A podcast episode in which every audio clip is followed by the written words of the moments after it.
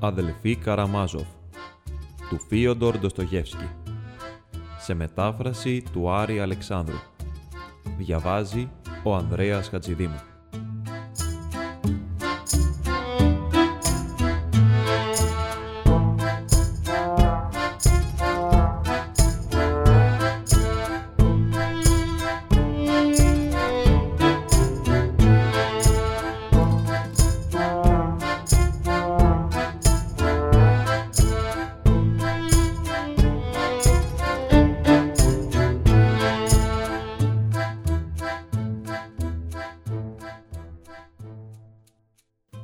Βιβλίο 6. Ένας Ρώσος καλόγερος. Κεφάλαιο 1. Ο Στάρετς Ζωσιμάς και οι επισκέπτες του. Όταν ο Αλιώσα μπήκε με τα αραγμένη και πονημένη καρδιά στο κελί του Στάρετς, σταμάτησε σχεδόν κατάπληκτος. Αντί να δει έναν ετοιμοθάνατο, έναν άρρωστο που είχε χάσει πια τις αισθήσεις του, όπως φοβόταν πως θα βρει τον Στάρετς, τον είδε καθισμένο στην πολυθρόνα του. Το πρόσωπό του, αν και ήταν ρουφηγμένο από την εξάντληση, φαινόταν ζωηρό και εύθυμο. Οι επισκέπτες του τον είχαν τριγυρίσει και αυτός κουβέντιαζε μαζί τους ήσυχα και ήρεμα. Για να λέμε την αλήθεια, μόλις 1/4 πριν από τον ερχομό του Αλιώσα είχε σηκωθεί από το κρεβάτι. Οι επισκέπτες είχαν μαζευτεί από νωρίτερα στο κελί του και περιμένανε να ξυπνήσει, και τούτο γιατί ο Πάτερ Παΐσιος τους είχε διαβεβαιώσει ρητά πως «Ο δάσκαλος θα σηκωθεί δίχως άλλο για να κουβεντιάσει ακόμα μια φορά με τους αγαπημένους του», όπως το είπε ο ίδιος και το υποσχέθηκε από το πρωί. Αυτή την υπόσχεση, μα και κάθε λέξη του ετοιμοθάνατου Στάρετς, ο Πάτερ Παΐσιος την πίστευε ακράδαντα. Τόσο που κι αν ακόμα τον έβλεπε να έχει χάσει εντελώς τις αισθήσεις του και αν ακόμα έβλεπε πως δεν αναπνέει πια, έχοντας την υπόσχεσή του πως θα σηκωθεί άλλη μια φορά και θα τον αποχαιρετήσει, αυτός θα αρνιόταν να παραδεχτεί και τον θάνατο ακόμα, περιμένοντας πάντα πως ο ετοιμοθάνατος θα συνέλθει και θα εκπληρώσει την υπόσχεσή του. Το πρωί ο Στάρετς Ζωσιμάς του είχε πει θετικά όταν πήγαινε να κοιμηθεί. «Δεν θα πεθάνω πριν κορέσω την επιθυμία μου να συνομιλήσω μαζί σας, πολύ αγαπημένοι μου, πριν κοιτάξω τις αγαπητές σας μορφές και σας ανοίξω για μια ακόμα φορά την καρδιά μου». Σε αυτή την συνομιλία, που ίσως να ήταν και η τελευταία, μαζεύτηκαν οι πιο πιστοί και οι πιο παλιοί του φίλοι. Ήταν 4: οι ιερομόναχοι Πάτερ Ιωσήφ και Πάτερ Παΐσιος, ο ηγούμενος της Κήτης Πάτερ Μιχαήλ, όχι πολύ γέρος ακόμα, όχι και τόσο σοφός, από ασήμαντος σόι, μα με πνεύμα σταθερό, με πίστη ακλόνητη και απλή, με ύφος τραχή, μα με καρδιά γεμάτη τρυφερότητα, αν και την έκρυβε τούτη την τρυφερότητά του, λες και την τρεπόταν. Ο 4ος ήταν ένας πολύ γέρος, καλόκαρδος καλόγερος, που βαστούσε από φτωχότατους χωριάτες, ο αδελφός Άνθιμος, σχεδόν αγράμματος, ήσυχος και σιωπηλός. Σπάνια κουβέντιαζε, ήταν ο πιο ταπεινός μέσα στους ταπεινούς και είχε ύφος ανθρώπου που είχε τρομάξει μια για πάντα με κάτι μεγάλο και φοβερό, κάτι που δεν μπορούσε να σηκώσει το μυαλό του. Αυτόν τον αδιάκοπα σκιαγμένον άνθρωπο, ο Πάτερ Ζωσιμάς τον αγαπούσε πολύ και σε όλη του τη ζωή του φερόταν με εξαιρετικό σεβασμό. Κι όμως, με αυτόν θα είχε μιλήσει ίσως λιγότερο από κάθε άλλον, αν και είχε οδηπορήσει μαζί του πολλά χρόνια σε όλη την Άγια Ρωσία. Αυτό έγινε εδώ και πολύ καιρό, πριν 40 χρόνια πάνω κάτω, όταν ο Πάτερ Ζωσιμάς άρχισε για πρώτη φορά την καλογερική του δοκιμασία σε ένα φτωχό, σχεδόν άγνωστο μοναστήρι της Καστραμά. Όταν λίγο ύστερα συνόδεψε τον Πάτερ Άνθιμο στις οδηπορίες του για να μαζέψουν δωρεές για την φτωχή μονή τους.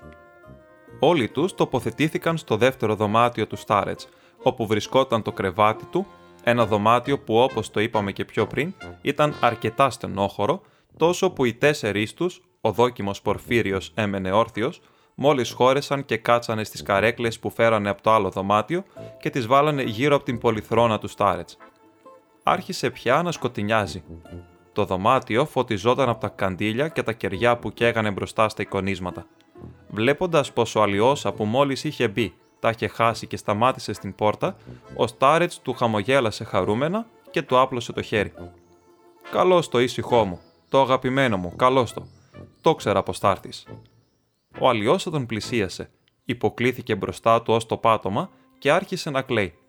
Κάτι σπάραζε στην καρδιά του, η ψυχή του τρεμούλιαζε και του ερχόταν να ξεσπάσει σαν αφιλητά. «Τι κάνεις εκεί? Έχεις ακόμα καιρό να με κλάψεις.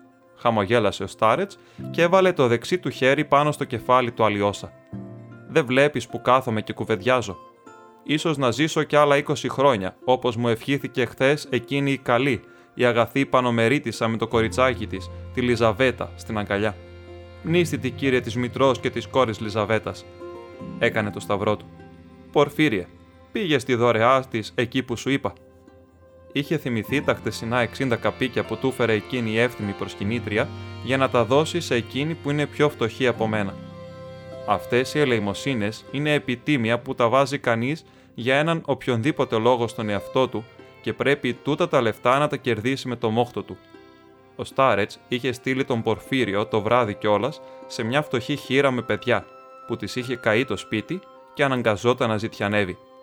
Ο Πορφύριος βιάστηκε να τον ησυχάσει και να πει πως όλα γίνανε και πως της τα έδωσε, σύμφωνα με την εντολή του, εκ μέρους κάποιας άγνωστης ευεργέτριας.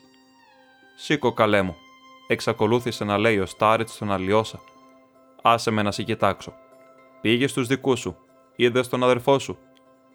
Του Αλιώσα του φάνηκε παράξενο που ρωτάει τόσο επίμονα για έναν μονάχα αδερφό του. Μα για ποιον λόγο, ώστε γι' αυτόν ίσως τον αδερφό να τον έστειλε και χτες και σήμερα. «Είδα τον έναν από τους αδερφούς μου», απάντησε ο Αλιώσα. «Λέω για εκείνον που ήταν χτες εδώ, τον μεγαλύτερο, που υποκλήθηκα μπροστά του». «Αυτόν μονάχα χτες τον είδα. Σήμερα με κανέναν τρόπο δεν μπόρεσα να τον βρω», είπε ο Αλιώσα. «Βιάσου να τον βρεις. Αύριο πάλι να πας και να βιαστείς. Όλα να τα παρατήσεις και να βιαστείς. Ίσως να προφτάσεις και να αποτρέψεις τίποτα τρομερό. Χτες υποκλήθηκα μπροστά στο μεγάλο πόνο που τον περιμένει». Σώπασε ξαφνικά και σαν πως κάτι να σκεφτόταν. Τα λόγια του ήταν παράξενα. Ο πάτερ Ιωσήφ, που είχε παρασταθεί χθες στην αδαφιαία υπόκληση του Στάρετς, άλλαξε ένα βλέμμα με τον πάτερ Παΐσιο.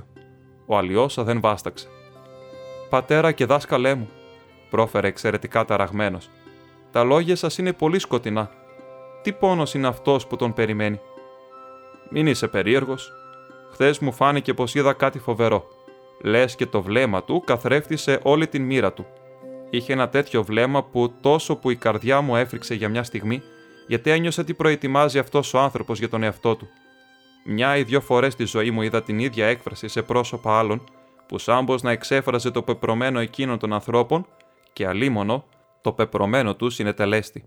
Σε έστειλα κοντά του, Αλεξέι, γιατί νόμιζα πως η αδερφική σου παρουσία θα τον βοηθούσε. Μα όλα είναι στα χέρια του Θεού. Όλη μας η μοίρα από Αυτόν εξαρτάται. Εάν μυοκόκος του σύτου πεσώνει στη γη να αποθάνει, Αυτός μονομένει. Εάν δε αποθάνει, πολύ καρπον φέρει. Να το θυμάσαι αυτό. Ευλόγησα νοερά πολλές φορές στην ζωή μου τη μορφή σου, Αλεξέι. Μάθε το», πρόφερε ο Στάρετς με ένα ήρεμο χαμόγελο. «Για σένα σκέφτομαι τούτο. Θα φύγεις από αυτούς τους τοίχους, μα θα παραμείνεις στον κόσμο καλόγερος. Θα έχεις πολλούς εχθρούς, μα και αυτοί ακόμα θα σ' αγαπήσουν.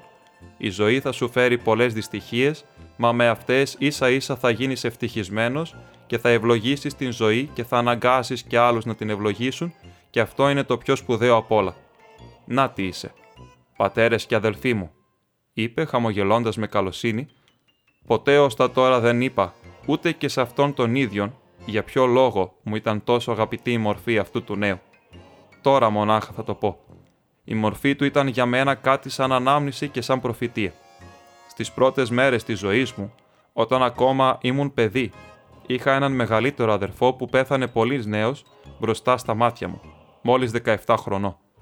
Και αργότερα, στο διάβα της ζωής μου, πίστηκα σιγά σιγά πως εκείνος ο αδερφός μου στάθηκε κατά κάποιον τρόπο μια υπόδειξη της θείας πρόνοιας, γιατί αν δεν εμφανιζόταν στη ζωή μου, αν δεν είχε υπάρξει καθόλου, ποτέ ίσως δεν θα είχα γίνει μοναχός και δεν θα είχα ακολουθήσει αυτήν την άξια οδό. Εκείνη η πρώτη παρουσία έγινε στα παιδικά μου χρόνια. Και να που τώρα, στο τέρμα της πορείας μου, ξαναφάνηκε σαν μια επανάληψή της. Το θαυμαστό είναι, πατέρες και δάσκαλοι μου, που ο Αλεξέι δεν του μοιάζει και τόσο στο πρόσωπο, μα έχει τόσες ψυχικές ομοιότητες που πολλές φορές νόμιζα πως είχα μπροστά μου εκείνον τον ίδιο νέο, τον αδερφό μου, που ήρθε στο τέλος της πορείας μου να με ξαναβρει με τρόπο μυστηριακό, για κάποια υπόμνηση και ευάνθηση, τόσο που παραξενευόμουν κι εγώ ο ίδιος με τον εαυτό μου και με την παράξενη τούτη ιδέα μου. «Τα ακούς, Πορφύριε?» Γύρισε και είπες στον δόκιμο που τον υπηρετούσε. «Πολλές φορές είδα στο πρόσωπό σου κάτι σαν πίκρα επειδή αγαπώ πιο πολύ από σένα τον Αλεξέη. Τώρα το ξέρεις γιατί. Μα και σένα σ' αγαπώ, ξέρε το. Και πολλές φορές θλιβόμουνα για την πίκρα σου. Τώρα, αγαπητοί μου επισκέπτες, θα ήθελα να μιλήσω σε εσάς για αυτόν τον νέο, τον αδερφό μου, γιατί σε όλη μου τη ζωή δεν υπήρξε πολυτιμότερη παρουσία από την δική του, πιο προφητική και συγκινητική. Η καρδιά μου είναι γεμάτη τρυφερότητα και ατενίζω τούτη τη στιγμή όλη την ζωή μου, λες και τη ζω πάλι απ' αρχής». Εδώ θα πρέπει να παρατηρήσω πως από τούτη την τελευταία συνομιλία του Στάρετς με εκείνους που τον επισκέφτηκαν την τελευταία μέρα της ζωής του, διασώθηκε ένα μέρος γραπτό. Την έγραψε ο Αλεξέι Φιοντόροβιτς Καραμάζοβ λίγο ύστερα από τον θάνατό του Στάρετς για να του μείνει σαν ενθύμιο. Μα ήταν τάχα μονάχα εκείνη η τελευταία του ομιλία ή μήπως αυτό του το σημείωμα παρενέβαλε και άλλες κουβέντες του με τον δάσκαλό του? Αυτό πια δεν μπορώ να το ξέρω. Πάντως, όλη αυτή η ομιλία του Στάρετς, που είναι γραμμένη στις σημειώσεις, ξετυλίγεται χωρίς διακοπές, σαν να διηγήθηκε όλη του την ζωή στους φίλους του, ενώ χωρίς αμφιβολία, σύμφωνα μάλιστα και με τα κατοπινά λόγια των ίδιων, τα πράγματα γίνανε κάπως διαφορετικά. Και τούτο γιατί η συνομιλία ήταν γενική εκείνο το βράδυ και, αν και οι επισκέπτες πολύ λίγο τον διέκοπταν, μιλούσαν πάντως και αυτοί, παρεμβαίνοντας την συνομιλία, ίσως μάλιστα να διηγήθηκαν και αυτοί κάτι. Ύστερα η διήγηση δεν μπορούσε να μην έχει καμιά διακοπή, γιατί ο Στάρετς λαχάνιαζε πότε-πότε, έχανε την φωνή του και μάλιστα ξαπλωνόταν στο κρεβάτι για να ξεκουραστεί, χωρίς να κοιμηθεί όμως, και οι επισκέπτες του μένανε στις θέσεις τους. Μια ή δυο φορές η κουβέντα διακόπηκε και διάβασαν κομμάτια από το Ευαγγέλιο. Διάβαζε ο Πάτερ Παΐσιος. Είναι αξιοσημείωτο ακόμα πως κανένας τους δεν περίμενε πως ο Στάρετς θα πεθάνει την ίδια εκείνη νύχτα. Και τούτο, γιατί το τελευταίο εκείνο βράδυ της ζωής του, ύστερα από τον βαθύ ύπνο της ημέρας, φάνηκε σαν να είχε πάρει καινούργιες δυνάμεις που τον συγκρατούσαν σε όλη την μεγάλη εκείνη κουβέντα με τους φίλους του. Αυτό ήταν η τελευταία αναλαμπή, που κράτησε όμως πολύ λίγο γιατί η ζωή του κόπηκε απότομα. Όμως γι' αυτά αργότερα. Τώρα θα ήθελα μονάχα να κάνω γνωστό πως προτίμησα να μην εξιστορήσω τις λεπτομέρειες εκείνης της συνομιλίας και να περιοριστώ στην διήγηση του Στάρετς σύμφωνα με το χειρόγραφο του Αλεξέι Φιοντόροβιτς Καραμάζοβ. Θα είναι πιο σύντομο έτσι και πιο ξεκούραστο, αν και το ξαναλέω, ο Αλιώσα πήρε πολλά πράγματα και από τις προηγούμενες κουβέντες του με τον Στάρετς και τα πρόσθεσε εδώ.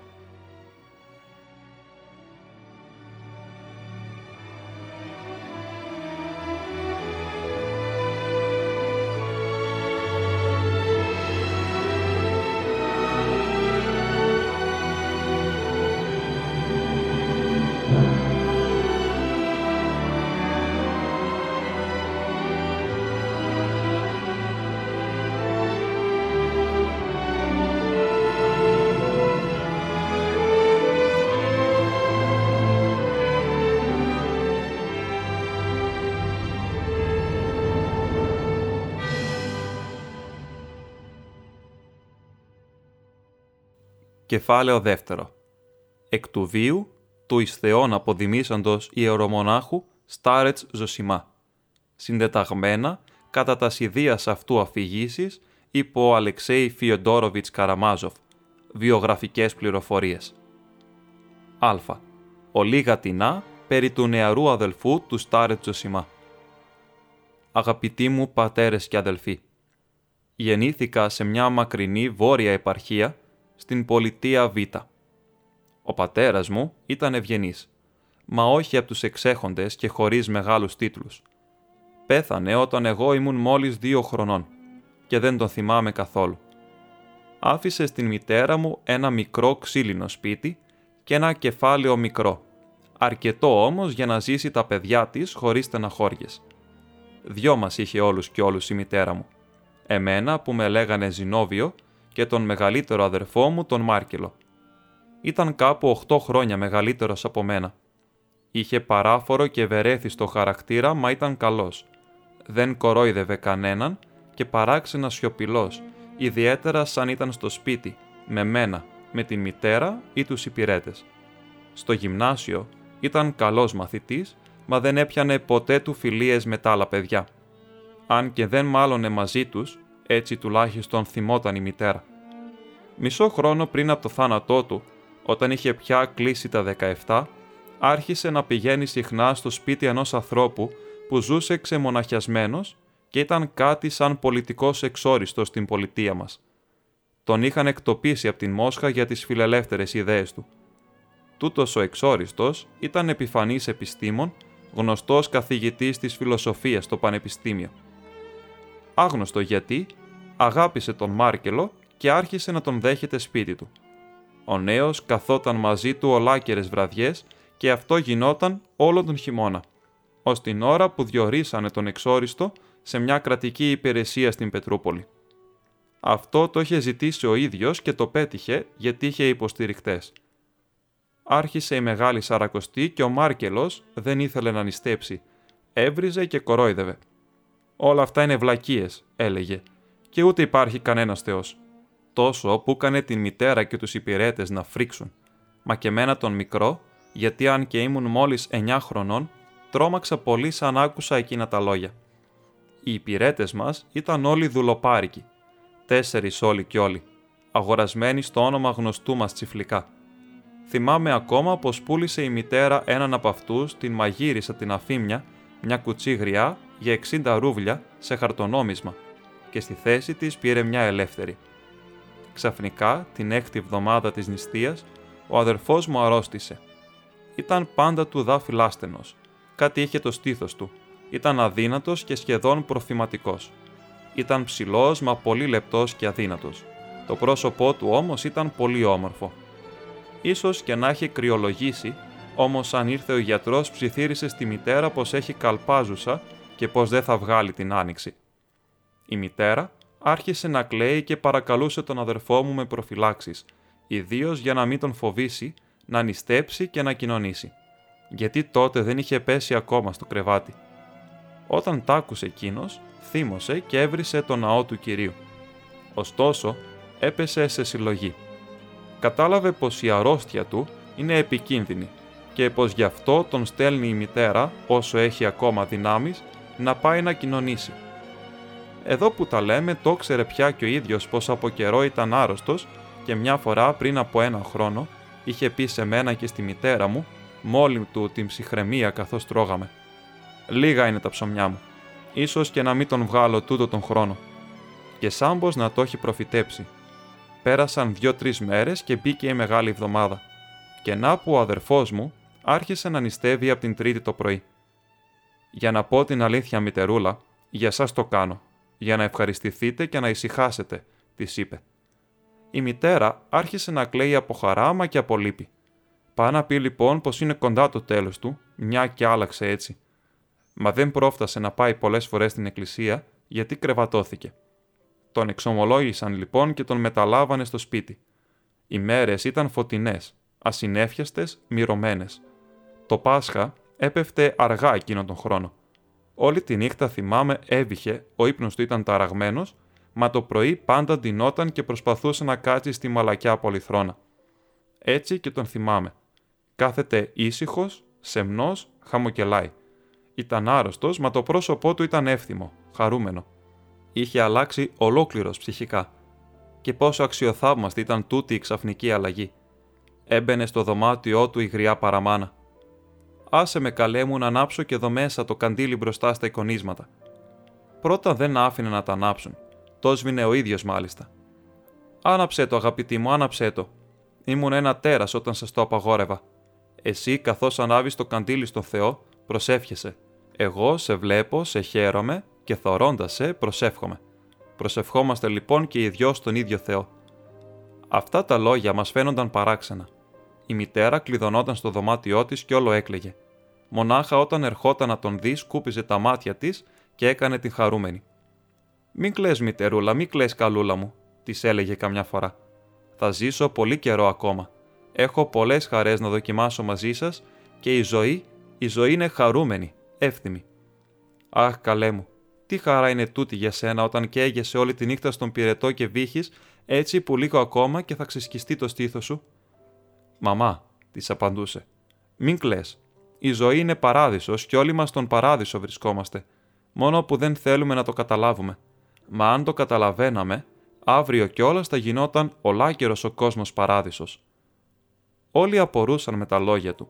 Τόσο παράξενα τα έλεγε και με τόση σιγουριά. Συγκινιόνταν και κλαίγανε. Έρχονταν να μας επισκεφτούν οι γνωστοί μας. «Αγαπημένοι μου», τους έλεγε, «καλοί μου, τι έκανα και μ' αγαπάτε? Γιατί αγαπάτε έναν άνθρωπο σαν και εμένα? Και γιατί δεν το καταλάβαινα πρωτύτερα? Γιατί δεν το εκτιμούσα?» Στους υπηρέτες έλεγε κάθε ώρα και στιγμή. «Καλοί μου, γιατί με υπηρετείτε? Μήπως ταξίζω τάχα να με υπηρετούν? Αν με λυπόταν ο Θεός και μ' άφηνε να ζήσω, εγώ θα σας υπηρετούσα, γιατί πρέπει οι άνθρωποι να υπηρετούν ο ένας τον άλλον». Η μητέρα τον άκουγε και κουνούσε το κεφάλι. «Αγαπημένε μου, η αρρώστια είναι που σε κάνει να μιλάς έτσι». «Μαμά, χαρά μου», της έλεγε. «Δεν μπορεί να μην υπάρχουν δούλοι και αφεντάδες. Όμως, ας γίνω λοιπόν κι εγώ δούλος των δούλων μου. Να γίνω για αυτούς αυτό που είναι και εκείνοι για μένα. Και πρέπει να σου πω ακόμα, μητερούλα, πως ο καθένας μας είναι ένοχος μπροστά στους άλλους. Και πιο πολύ από όλους εγώ». Η μητερούλα χαμογελούσε με αυτά τα λόγια του, έκλαιγε και χαμογελούσε. «Και γιατί είσαι πιο πολύ από όλους ένοχος μπροστά σε όλο τον κόσμο? Υπάρχουν φωνιάδες, ληστές. Μας ή τι αμαρτίες πρόφτασες να κάνεις που κατηγορείς τον εαυτό σου?» «Μητερούλα μου, στα γονίτσα του αίματός μου», της είπε. Άρχισε τότε αναπάντεχα να λέει κάτι τέτοια χαϊδευτικά και απροσδόκητα λόγια. «Ακριβή μου στα γονίτσα, χαρούλα μου, μάθε πως ο καθένας είναι ένοχος μπροστά σ' όλους και για όλα. Δεν ξέρω πώς να σου το εξηγήσω αυτό, μα το νιώθω πως έτσι είναι. Το νιώθω τόσο πολύ ως την οδύνη. Και πώς μπορούσαμε λοιπόν να ζούμε και να τσακωνόμαστε και να μην ξέρουμε τίποτα?» Έτσι λοιπόν σηκωνόταν κάθε μέρα από τον ύπνο, όλο και πιο καλόκαρδος, όλο και πιο τρυφερός, χαρούμενος, πάλλοντας όλος από αγάπη. Ερχόταν ο γιατρός, ένας γέρος Γερμανός, Eisenschmidt τον λέγανε. «Τι λέτε λοιπόν, γιατρέ, θα ζήσω ακόμα καμιά μέρα?» αστειευόταν αυτός. «Όχι μονάχα μια, μα πολλές», απαντούσε ο γιατρός, «και μήνες και χρόνια». «Τι να τους κάνεις τους μήνες και τα χρόνια?» αναφωνούσε αυτός. «Για ποιο λόγο να μετράμε τις μέρες? Και μια μέρα φτάνει για να γνωρίσει ο άνθρωπος όλη την ευτυχία. Καλή μου, γιατί να μαλώνουμε και να πενευόμαστε ο ένας μπροστά στον άλλον και να μνησικακούμε? Ας πάμε στον κήπο και ας παίξουμε αγαπώντας, επενώντας και φιλώντας ο ένας τον άλλον και ευλογώντας την ζωή». «Δεν θα ζήσει πολύ», ψιθύρισε ο γιατρός τη μητέρα, όταν εκείνη τον συνόδευε ως την εξώπορτα. «Αρχίζει να χάνει τα λογικά του». Τα παράθυρα του δωματίου του έβλεπαν στον κήπο όπου τον σκίαζαν πελώρια γέρικα δέντρα. Στα κλαδιά τους είχαν δέσει πια τα μάτια. Ήρθαν τα πρώτα πουλιά από το χειμωνιάτικο ταξίδι τους, φτεροκοπούσαν και τραγουδούσαν κάτω από τα παράθυρά του. Και ξαφνικά, καθώς τα κοίταζε και τα χαιρόταν, άρχισε και από αυτά να ζητάει συγχώρεση. «Πουλάκια του Θεού, χαρούμενα πουλάκια, συγχωρέστε με κι εσείς, γιατί απέναντί σας είμαι αμαρτωλός». Αυτό πια κανένας δεν μπορούσε τότε να το καταλάβει, μα εκείνος έκλαιγε από την χαρά του. «Ναι», έλεγε, «όλη η δόξα του Θεού ήταν γύρω μου. Τα πουλάκια, τα δέντρα, τα λιβάδια, οι ουρανοί. Μονάχα εγώ ζούσα στην τροπή. Μονάχα εγώ τα ατίμασα όλα και δεν μπόρεσα να δω την ομορφιά και την δόξα». «Σαν πολλά κρίματα να παίρνεις απάνω σου», έλεγε καμιά φορά η μητέρα και έκλαιγε. «Μητερούλα μου, χαρά μου, δεν κλαίω από την λύπη μου, μα γιατί είμαι ευτυχισμένος. Εγώ ο ίδιος θέλω να φανώ ένοχος απέναντί τους. Δεν μπορώ να στο εξηγήσω αυτό, γιατί δεν ξέρω κι εγώ πώς να τα αγαπήσω. Παραδέχομαι πως έκανα σ' όλους κακό. Όμως όλοι θα με συγχωρέσουν. Αυτό ίσα ίσα είναι ο παράδεισος. Μήπως τάχα τώρα δεν είμαι στον παράδεισο?» Ήταν και άλλα πολλά που δεν μπορώ να τα θυμηθώ. Θυμάμαι πως μια φορά μπήκα στο δωμάτιό του μονάχος μου, όταν δεν ήταν κανένας εκεί. Βράδιαζε, ο ήλιος έπεφτε και όλο το δωμάτιο φωτιζόταν από τις πλάγιες αχτίδες του. Μου γνέψε να πάω κοντά του μόλις με είδε. Τον πλησίασα.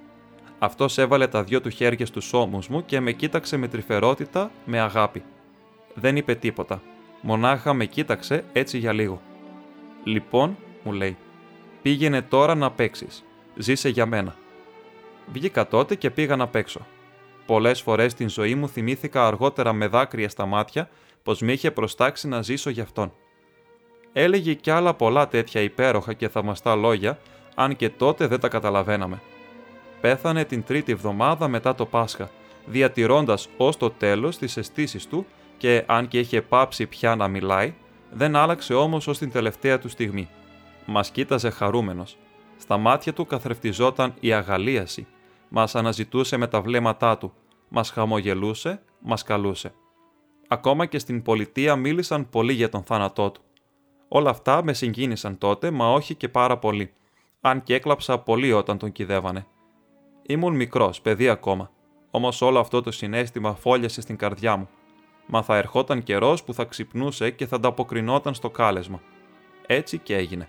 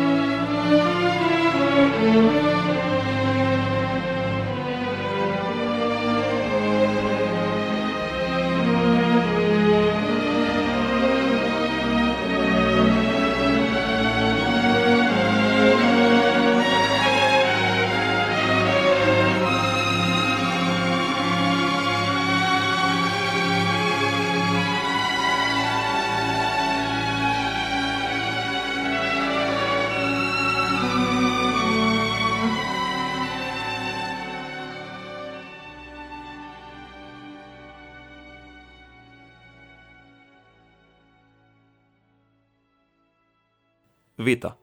Ολίγα περί της επιδράσεως της Αγίας Γραφής εις των βίων του Στάρετς Ζωσιμά. Έμεινα τότε μόνος με την μητερούλα μου. Σε λίγο καιρό καλοί φίλοι τη συμβούλεψαν και της είπαν πως μια και σας έμεινε ένας μονάχα γιος και μια και δεν είστε φτωχιά και έχετε κάποια περιουσία, γιατί να μην στείλετε τον γιώκα σας στην Πετρούπολη όπως κάνουν όλοι. Μένοντας εδώ ίσως και να τους στερήσετε μια λαμπρή τύχη. Της ρίξανε ακόμα την ιδέα να μπω στην στρατιωτική σχολή για να καταταγώ στην αυτοκρατορική φρουρά. Η μητέρα πολλήν καιρών δεν μπορούσε να τα αποφασίσει. Δεν της έκανε καρδιά να αποχωριστεί και από τον τελευταίο της γιο. Τέλος, ωστόσο, τα αποφάσισε, αν και έκλαψε πολύ. Νόμιζε πως αφήνοντάς με να φύγω, φροντίζει για την ευτυχία μου. Με πήγε στην Πετρούπολη και με έβαλε στην σχολή. Από τότε δεν την ξανάδα γιατί πέθανε σε 3 χρόνια. 3 χρόνια θλίψης και αγωνίας και για τους δυο μας. Από το πατρικό μου απεκόμισα μονάχα τις πολυτιμότερες αναμνήσεις, γιατί δεν υπάρχουν πολυτιμότερες αναμνήσεις για τον άνθρωπο από τις αναμνήσεις της παιδικής του ηλικίας στο πατρικό του σπίτι. Και αυτό γίνεται πάντα, αρκεί να βασιλεύει στην οικογένεια, έστω και ελάχιστη ομόνοια και αγάπη. Μα και από την χειρότερη οικογένεια μπορείς να διατηρήσεις πολύτιμες αναμνήσεις. Φτάνει μονάχα η ίδια η ψυχή σου να είναι ικανή να αναζητεί το αξιότερο. Ανάμεσα στις οικογενειακές μου αναμνήσεις συγκαταλέγω και την Ιερά Ιστορία, που για αυτήν δοκίμαζα μεγάλη περιέργεια, τότε στο πατρικό μου σπίτι σαν ήμουν παιδί. Είχα τότε ένα βιβλίο Ιεράς Ιστορίας με θαυμάσιες ζωγραφιές, που ο τίτλος του ήταν «104 Ιερέ, Ιστορία της Παλαιάς και της Καινής Διαθήκης». Σε αυτό το βιβλίο έμαθα να διαβάζω. Και τώρα ακόμα το έχω μαζί μου. Εδώ στο ράφι είναι. Το φυλάω σαν πολύτιμο ενθύμιο. Μα και πριν ακόμα μάθω να διαβάζω, θυμάμαι πως ένιωσα για πρώτη φορά την θρησκευτική κατάνοιξη όταν ήμουν μόλις 8 χρονών. Με είχε πάει η μητέρα μόνο μου, δεν θυμάμαι πού ήταν τότε ο αδερφός μου, στο ναό του Κυρίου, μια μεγάλη Δευτέρα. Η μέρα ήταν ξάστερη και εγώ, καθώς τα θυμάμαι τώρα, μου φαίνεται πως ξαναβλέπω το θυμίαμα να ανεβαίνει αργά προς τα πάνω και από τον θόλο, από ένα στενό παραθυράκι, να ξεχύνονται οι ακτίδες του Θεού. Και καθώς το θυμίαμα έφτανε ως τις ακτίδες, θαρούσες πως έλειωνε μέσα τους. Κοίταζα με συγκίνηση και για πρώτη φορά στην ζωή μου δέχτηκα τότε στην ψυχή μου το σπόρο του θείου λόγου με κατανόηση. Ένας έφηβος προχώρησε στη μέση του ναού με ένα μεγάλο βιβλίο στα χέρια. Τόσο μεγάλο που τότε μου φάνηκε πως το σήκωνε με κόπο. Το βάλε πάνω στο αναλόγιο, τ' άνοιξε και άρχισε να διαβάζει. Και ξαφνικά εγώ τότε, για πρώτη φορά στην ζωή μου, κάτι κατάλαβα από αυτά που διαβάζουν στον οίκο του Κυρίου.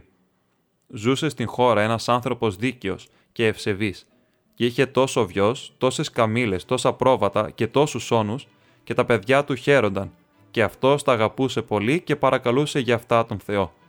Φοβόταν μη τυχόν και αμαρτήσουν στη χαρά τους. Μανά που ο διάβολος ανεβαίνει μαζί με τους γιους του Θεού στον Θεό και του λέει πως διέτρεξε όλη την γη και τα υπό την γη. «Προσέσχες τη διανία σου κατά του παιδός μου Ιώβ», τον ρωτάει ο Θεός. Και καυχήθηκε ο Θεός τον διάβολο, δείχνοντάς του τον Άγιο τον δούλο του Ιώβ. Ο διάβολος εκάγχασε με τα λόγια τούτα του Θεού. «Απόστειλω την χείρα σου και άψε πάντων, ον έχει. Ημίν εις πρόσωπον σε ευλογήσει». Τότε λοιπόν ο Θεός του παρέδωσε τον δίκαιό του, τον τόσο αγαπημένο του, και ο διάβολος έπληξε τα παιδιά του και τα ζωντανά του και σκόρπισε την περιουσία του, όλα μαζί ξαφνικά σαν να αποοργεί Θεού, και ο Ιώβ ξέσκησε τα ρούχα του και έπεσε στα γόνατα λέγοντας «Γυμνός εξήλθωνε κοιλίας μητρός μου, γυμνός και απελεύσομαι εκεί. Ο Κύριος έδωκεν, ο Κύριος αφύλατο. Ως το Κυρίο έδοξεν, ούτω και εγένετο. Ή το όνομα Κυρίου ευλογημένον εις τους αιώνας. Πατέρες και δάσκαλοι μου, συγχωρέστε μου τα τωρινά μου δάκρυα, μα μου φαίνεται πως όλα τα παιδικά μου χρόνια ξανάρχονται και πάλι μπροστά μου. Αναπνέω και τώρα όπως ανάπνεα και τότε. Με το παιδικό οχτάχρονο στήθος μου και νιώθω, όπως και τότε, έκπληξη, ταραχή και χαρά.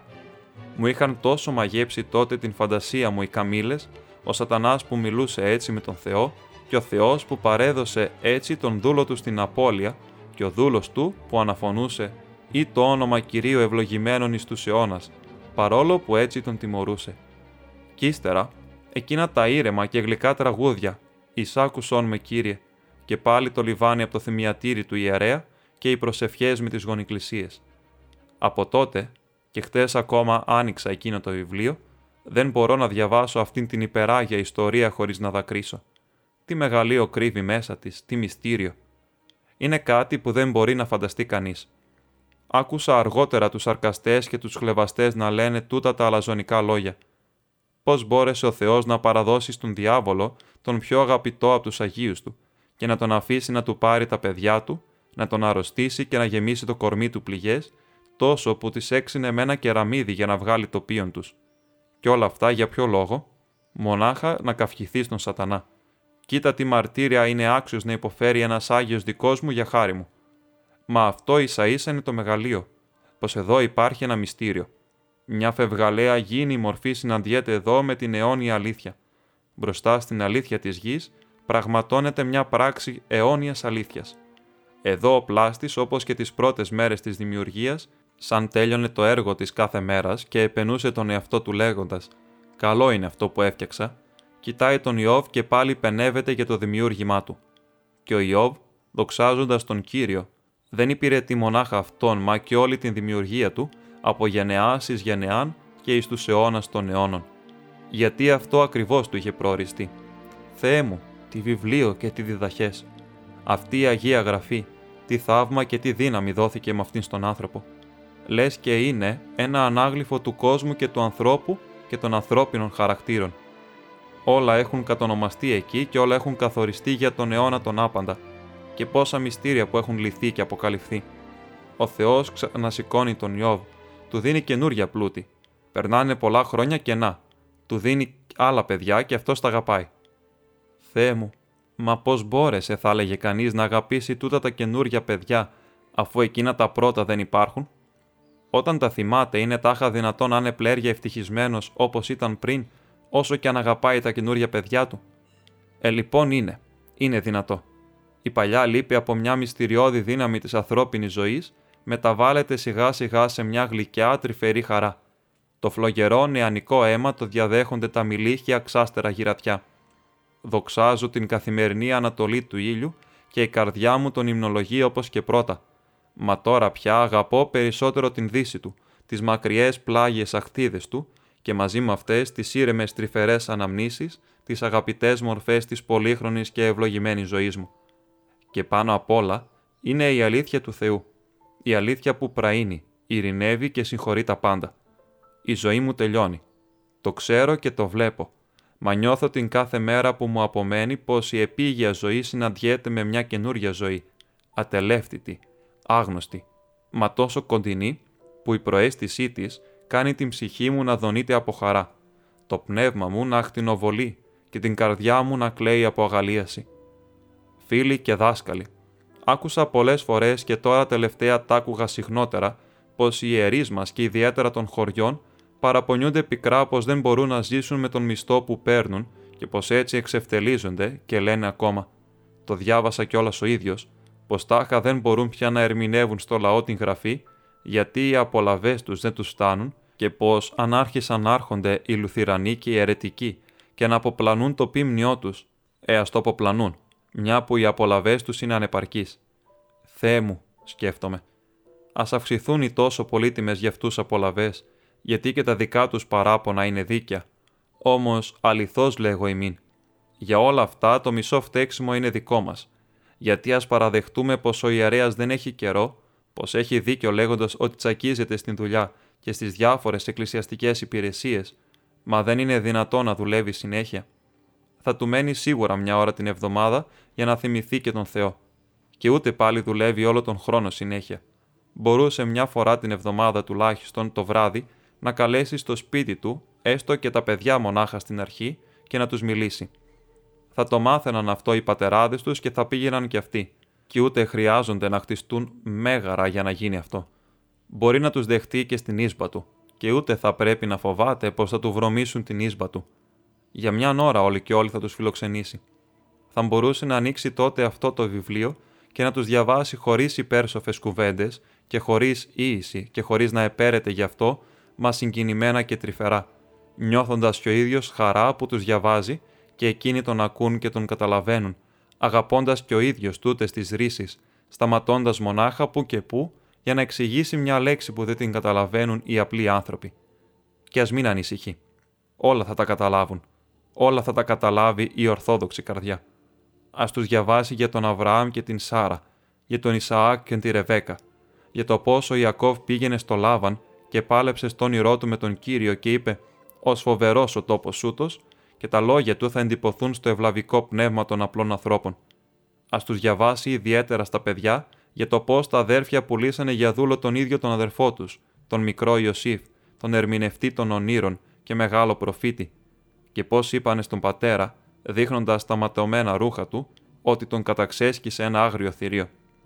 Ας τους διαβάσει πως ήρθαν αργότερα τα αδέρφια στην Αίγυπτο για να βρουν ψωμί και πως βρήκαν τον Ιωσήφ μεγάλο άρχοντα πια στο παλάτι, δεν τον γνώρισαν και εκείνος τους βασάνισε, τους κατηγόρησε, κράτησε τον αδερφό του Βενιαμίν και όλα αυτά από αγάπη, από αγάπη. Σας αγαπάω, γι' αυτό και σας παιδεύω. Γιατί όλη του τη ζωή θυμόταν πως τον πουλήσανε κάπου εκεί στην φλογισμένη έρημο, κοντά στο πηγάδι, στους εμπόρους, και πως αυτός έκλαιγε και οικέτευε τα αδέρφια του να μην τον πουλήσουν σκλάβος σε ξένη χώρα. Και να που τώρα, όταν τους ξανάδε ύστερα από τόσα χρόνια, τους ξαναγάπησε άμετρα, μα τους βασάνιζε και τους πέδευε, όλο αγαπώντας τους. Τέλος φεύγει από κοντά τους μην μπορώντας να υποφέρει αυτό το μαρτύριο. Πέφτει στην κλίνη του και βάζει τα κλάματα. Ύστερα σκουπίζει τα μάτια του και βγαίνει λάμποντας από χαρά και τους αναγγέλει. «Αδέρφια μου, είμαι ο Ιωσήφ, ο αδερφός σας».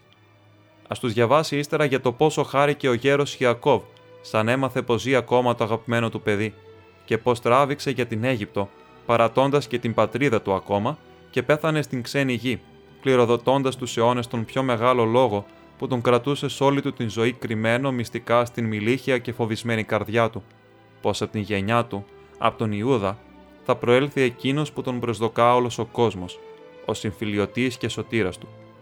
Πατέρες και δάσκαλοι, συγχωρέστε με και μη θυμώνετε που κάθομαι και τα ραδιάζω όλα αυτά σαν μικρό παιδί, ενώ εσείς τα ξέρετε προπολού και θα μπορούσατε και εμένα να μου τα διδάξετε 100 φορές πιο καλά και όμορφα.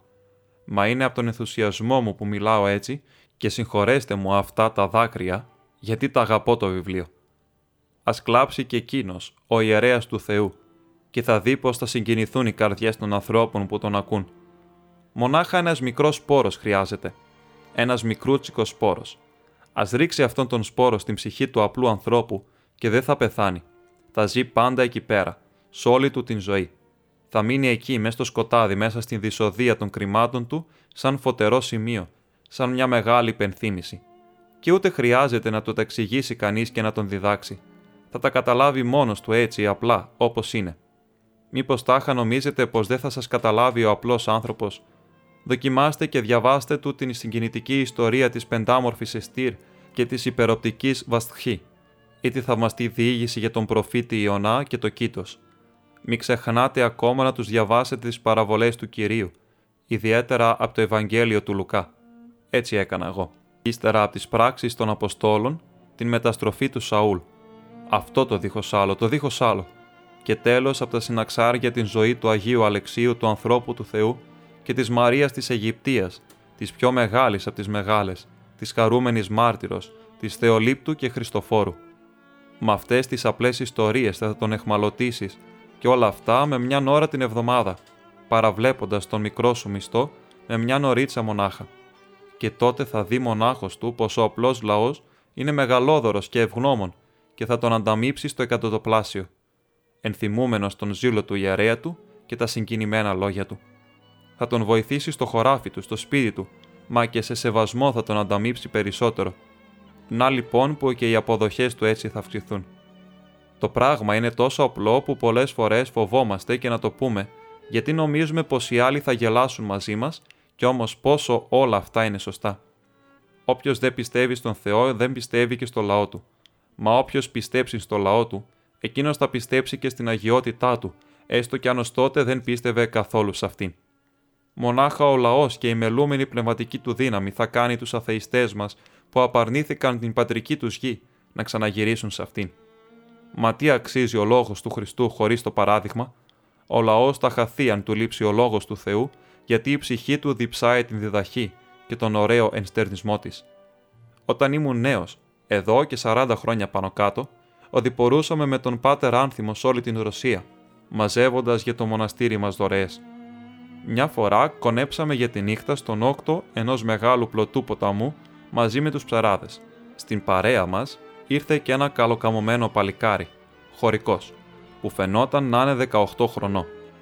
Βιαζότανε να φτάσει την άλλη μέρα στον τόπο της δουλειάς του.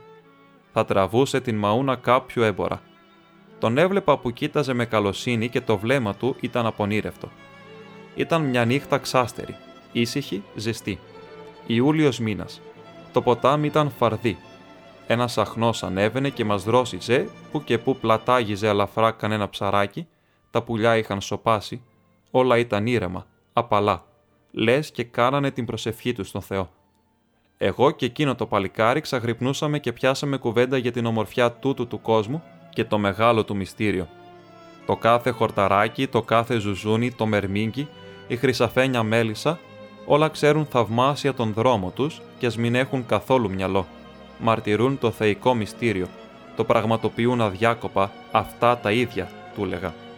Και βλέπω που το παλικάρι ενθουσιάστηκε. Μου εξομολογήθηκε πως αγαπάει το δάσος, τα πουλάκια του. Πρώτα κυνηγούσε πουλιά. Καταλάβαινε το κάθε του σφύριγμα. Ήξερε να φωνάζει κοντά του το κάθε πουλάκι. «Δεν ξέρω τίποτα πιο όμορφο από το δάσος», μου λέει. «Δεν ξέρω, μα πάλι και όλα τα άλλα όμορφα είναι». «Σωστά», του απαντάω. «Και όλα τα άλλα όμορφα είναι. Όλα είναι καλά και ωραία, γιατί όλα είναι η αλήθεια». «Κοίτα», του λέω. «Το άλογο. Είναι ένα μεγάλο ζώο, τόσο κοντινό στον άνθρωπο. Κοίτα το βόδι που τρέφει τον άνθρωπο, που δουλεύει για αυτόν σκυφτό, στοχαστικό. Κοίταξε τη μορφή τους. Τι τρυφερότητα, τι μεγάλη αφοσίωση που έχουν για τον άνθρωπο, μόλο που εκείνος τα χτυπάει καμιά φορά άσπλαχνα. Τι άκακοι, τι εύπιστοι και τι όμορφοι που είναι η μορφή τους. Είναι συγκινητικό να ξέρεις πως αυτά είναι αναμάρτητα, γιατί όλα είναι τέλεια. Όλα εκτός από τον άνθρωπο είναι αναμάρτητα, και ο Χριστός ήταν μαζί τους πριν έρθει σε εμάς».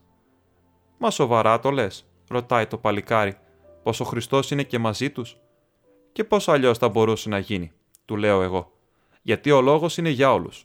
Όλη η δημιουργία, όλα τα πλάσματα, Κάθε φιλαράκι στρέφεται προς τον Λόγο, υμνεί τον Κύριο, κλαίει στον Χριστό, εκτελώντας όλα αυτά με το μυστήριο της αναμάρτητης ύπαρξής του. «Να, στο δάσος», του λέω, «πλανιέται η τρομερή αρκούδα, η άγρια και η φοβερή, κι όμως είναι εντελώς αθώα γι' αυτό». Και του διηγήθηκα πώς ήρθε μια φορά μια αρκούδα σε ένα μεγάλο Άγιο που έσωζε την ψυχή του στο δάσος σε ένα μικρό κελί. Ο Άγιος συγκινήθηκε που την είδε, την πλησίασε άφοβα και της έδωσε ένα κομμάτι ψωμί. «Πήγαινε», σαν να της έλεγε, «και ο Χριστός μαζί σου». Και το άγριο θεριό έφυγε υπάκουα και ταπεινά, χωρίς να του κάνει κακό. Και το παλικάρι χάρηκε που φύγε και δεν του έκανε κακό και που ο Χριστός ήταν μαζί της. «Αχ», λέει, «πόσο είναι όμορφο αυτό! Πόσο είναι όμορφα και θαυμαστά όλα τα θεϊκά πράγματα!» Καθόταν εκεί συλλογισμένος, ήρεμα και γλυκά. Είδα πως κατάλαβε και κοιμήθηκε δίπλα μου με ύπνον ελαφρύ, αναμάρτητο. Ευλόγησε, Θεέ μου, την νεότητα. Προσευχήθηκα τότε για αυτόν πριν πέσω για ύπνο. «Κύριε, στείλε το φως και την ειρήνη στους ανθρώπους σου».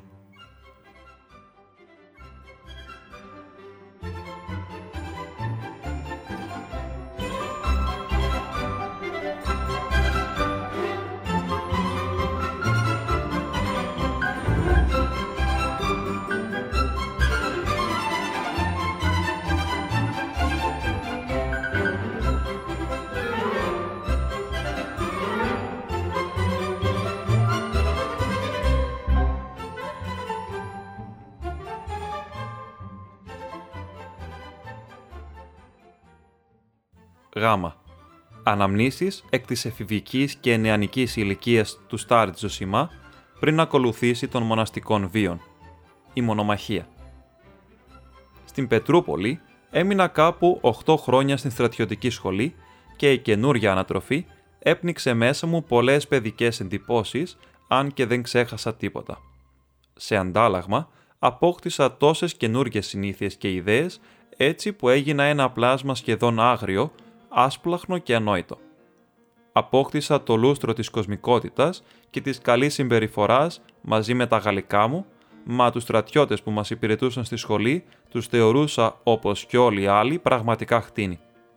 Ίσως μάλιστα και περισσότερο από τους άλλους, γιατί εγώ επηρεαζόμουν από το περιβάλλον πιο πολύ από όλους τους φίλους μου.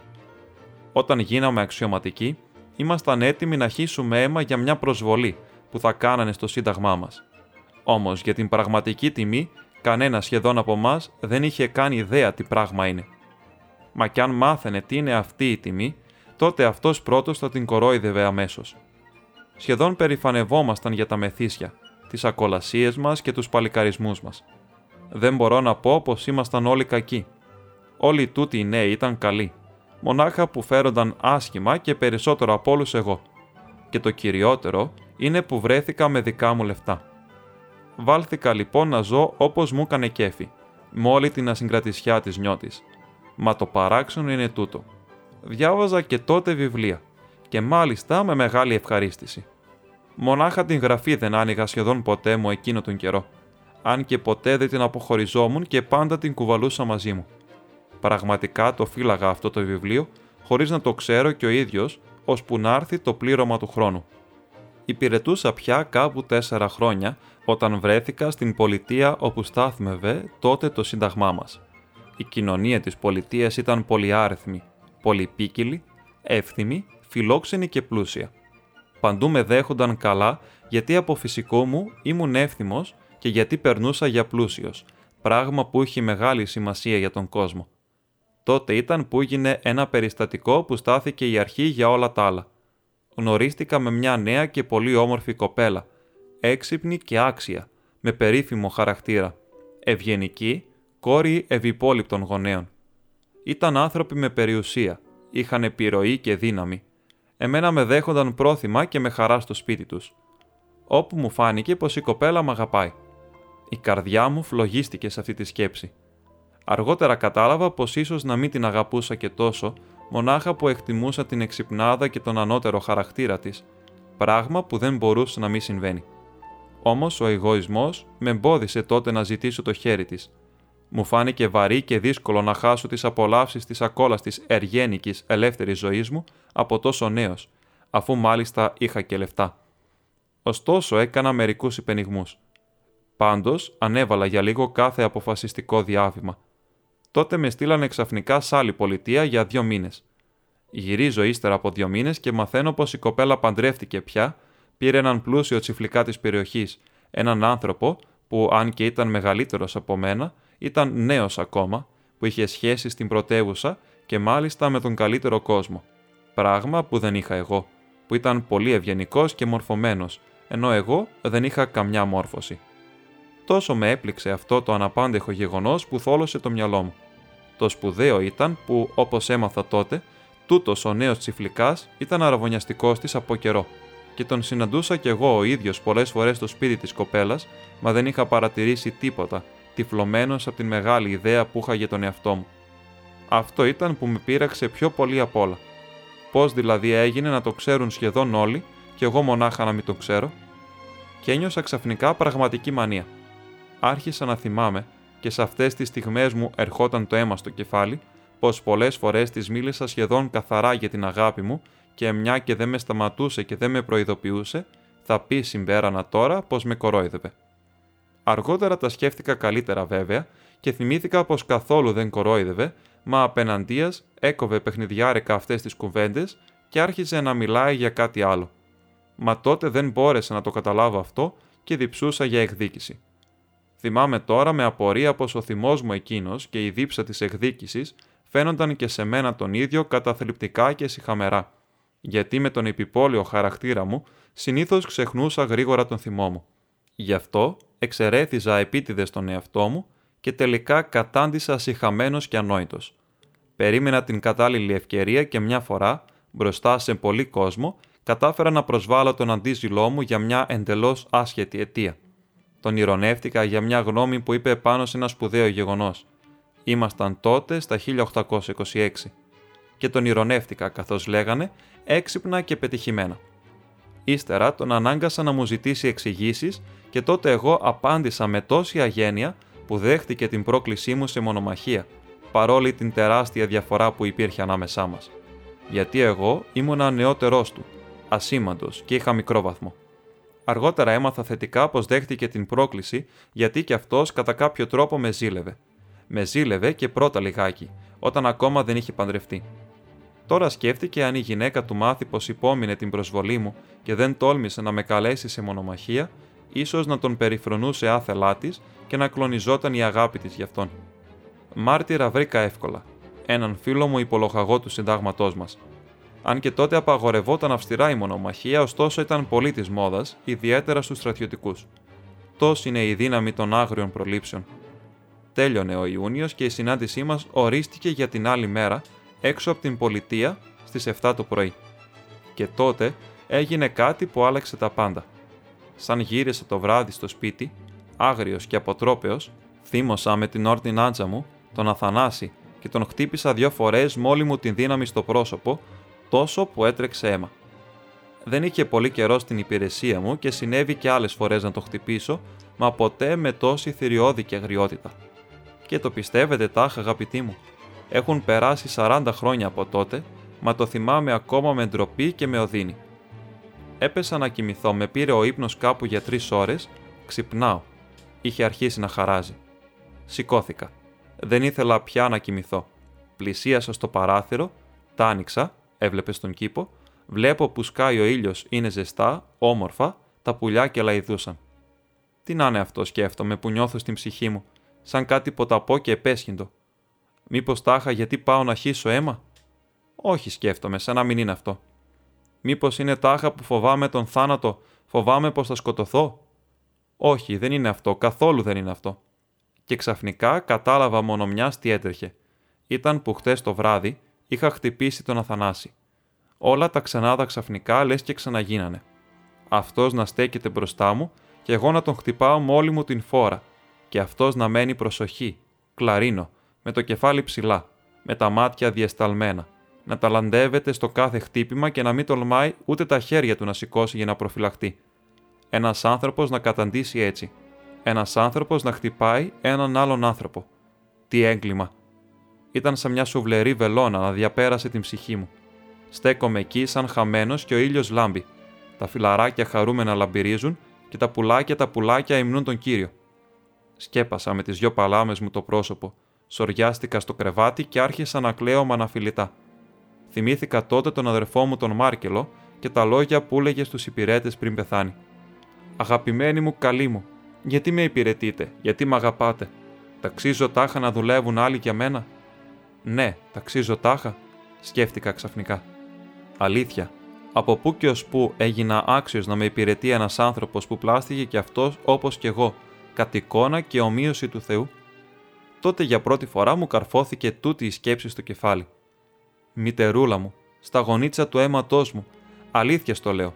Ο καθένας είναι ένοχος μπροστά σ' όλους, μονάχα που δεν το ξέρουν αυτό οι άνθρωποι, μα αν το ξέρανε, αμέσως θα γινόταν παράδεισος η γη.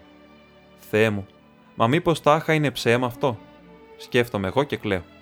Ίσως και στα αλήθεια να είμαι πιο ένοχος από όλους, και όλους να τους αδίκησα. Ίσως να είμαι ο χειρότερος άνθρωπος του κόσμου. Και είδα ξαφνικά όλη την αλήθεια σ' όλη της τη λάμψη. Τι πάω να κάνω, πάω να σκοτώσω έναν άνθρωπο αγαθό, μυαλωμένο, που δεν μου φταίξε σε τίποτα, και θα κάνω ταυτόχρονα τη γυναίκα του δυστυχισμένη. Θα την βασανίσω, θα την σκοτώσω. Έμενα έτσι ξαπλωμένο στο κρεβάτι μπρούμητα, με το πρόσωπο στο μαξιλάρι και ούτε κατάλαβα καθόλου πώς πέρασε η ώρα.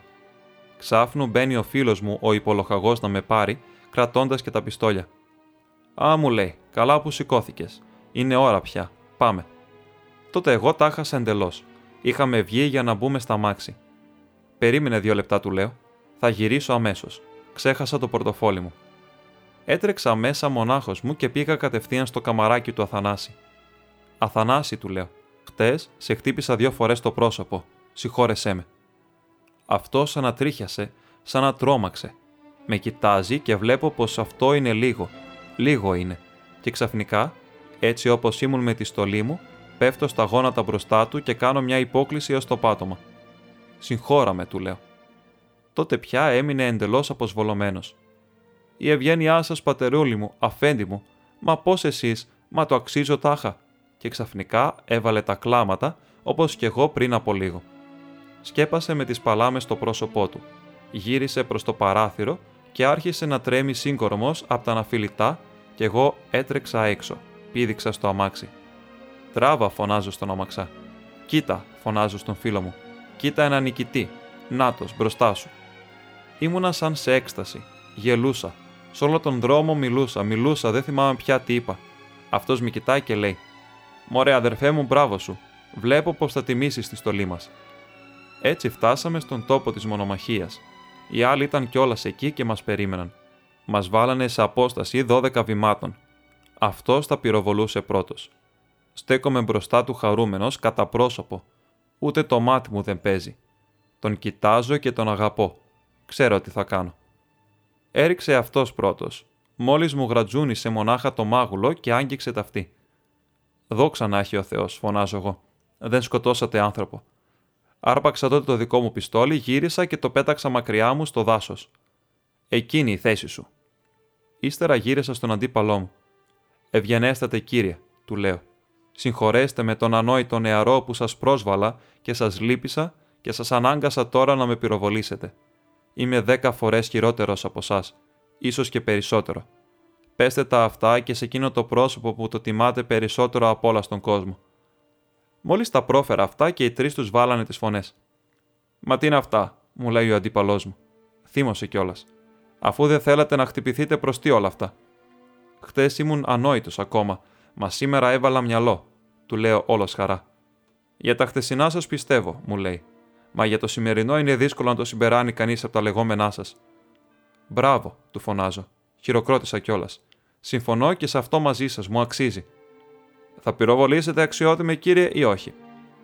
«Όχι», του λέω.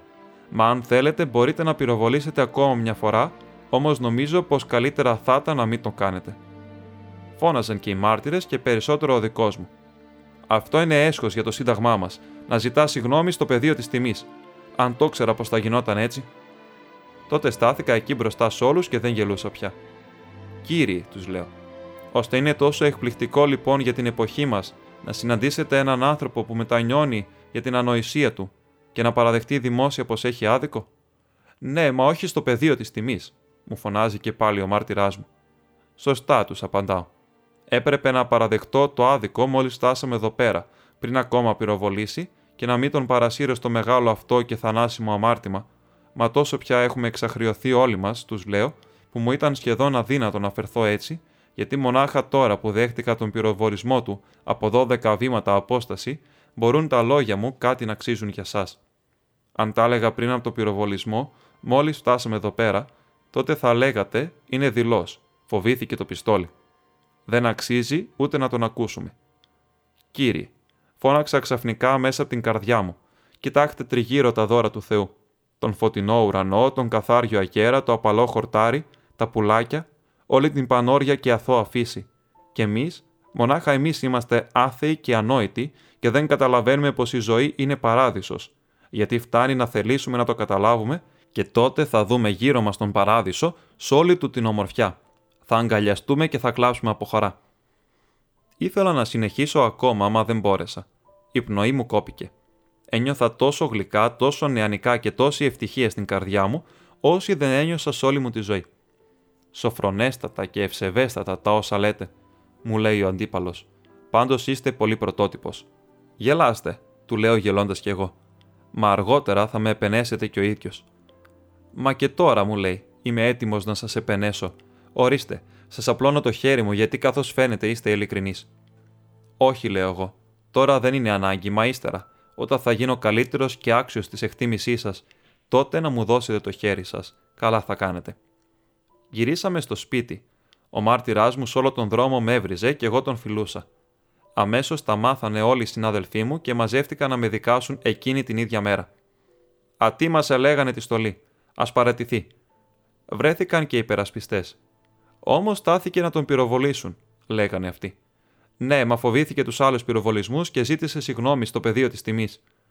Μα αν φοβόταν τους πυροβολισμούς, αντιλέγανε οι υπερασπιστές, θα ρίχνε πρώτα και αυτός πριν να ζητήσει συγγνώμη. Όμως το πιστόλι του, γεμάτο ακόμα, το πέταξε στο δάσος. Όχι, εδώ συμβαίνει κάτι άλλο, πολύ πρωτότυπο. Τους ακούω εγώ και διασκεδάζω κοιτάζοντάς τους. Φίλοι μου, τους λέω, συντροφοί μου, μην νοιάζεστε για την παρέτησή μου, γιατί το έκανα κιόλας. Την υπέβαλα σήμερα το πρωί στην γραμματεία και όταν την δεχτούν, τότε θα πάω αμέσως σε μοναστήρι, γι' αυτό και παρετούμε. Μόλις το είπα αυτό, βάλανε όλοι τους ως τον τελευταίο τα γέλια. Δεν μας το έλεγες από την αρχή. Τώρα όλα εξηγούνται. Τον καλόγερο ποιος τον κρίνει. Γελάνε. Δεν μπορούν να κρατήσουν τα χάχανά τους, μα χωρίς να με κοροϊδεύουν, έτσι χαϊδευτικά, εύθυμα. Μ' αγάπησαν ξαφνικά όλοι τους, ακόμα και οι πιο μανιασμένοι κατήγοροι, και αργότερα, όλο εκείνον τον μήνα, ώσπου να εγκριθεί η παρέτησή μου, με είχανε μιστάξει και μη βρέξει. Αχ, καλό γερέ μας, μου λέγανε. Ο καθένας τους έβρισκε να μου πει και από έναν καλό λόγο. Προσπαθούσαν να με κάνουν να αλλάξω γνώμη, με λυπώνταν μάλιστα. Δεν σκέφτεσαι τι κακό πας να κάνεις τον εαυτό σου. Όχι, λένε, δεν είναι φοβιτσιάρης. Στάθηκε και τον πυροβόλησαν και μπορούσε να ρίξει κι αυτός. Μα είχε δει ένα όνειρο την προηγούμενη νύχτα να γίνει καλόγερος. Να γιατί έκανε ό,τι έκανε. Τα ίδια έλεγε και ο κόσμος της πολιτείας. Πρώτα δεν με πρόσεχαν και τόσο πολύ, με δέχονταν μονάχα στα σπίτια τους, μα τώρα άρχισαν να με καλούν όλοι. Γελούσαν μαζί μου και ταυτόχρονα μ' αγαπούσαν κιόλας. Θα παρατηρήσω εδώ πως αν και μιλούσαν όλοι για τη μονομαχία, οι αρχές αποσιώπησαν την υπόθεση γιατί ο αντίπαλός μου ήταν κοντινός συγγενής του στρατηγού μας και μια και όλα τελειώσανε χωρίς να χυθεί αίμα, σαν άγινε στα αστεία, και μια και εγώ παρετήθηκα, το γυρίσανε και αυτοί στα αστείο. Και άρχισα τότε να μιλάω ανοιχτά και άφοβα, παρόλα τα γέλια, γιατί όλοι γελούσαν, χωρίς κακία βέβαια, με καλοσύνη. Αυτές οι κουβέντες γίνονταν το περισσότερο στις συγκεντρώσεις των κυριών. Στις γυναίκες άρεσε πιο πολύ να μ' ακούν και αυτές αναγκάζανε και τους άντρες. Μα πώς μπορεί να φταίω εγώ για τα κρίματα όλων των άλλων, γελούσε ο καθένας μπροστά μου. Μπορώ να φταίω τάχα για σας λόγου χάρη. Μα πού να το καταλάβετε αυτό, τους απαντάω. Όταν όλος ο κόσμος από καιρό πια έχει πάρει άλλον δρόμο και όταν το ψέμα το νομίζουν για αλήθεια και απαιτούμε και από τους άλλους το ίδιο ψέμα. Να, εγώ μια φορά στην ζωή μου φέρθηκα ειλικρινά και τι έγινε, με νομίζετε όλοι σας για παλαβό.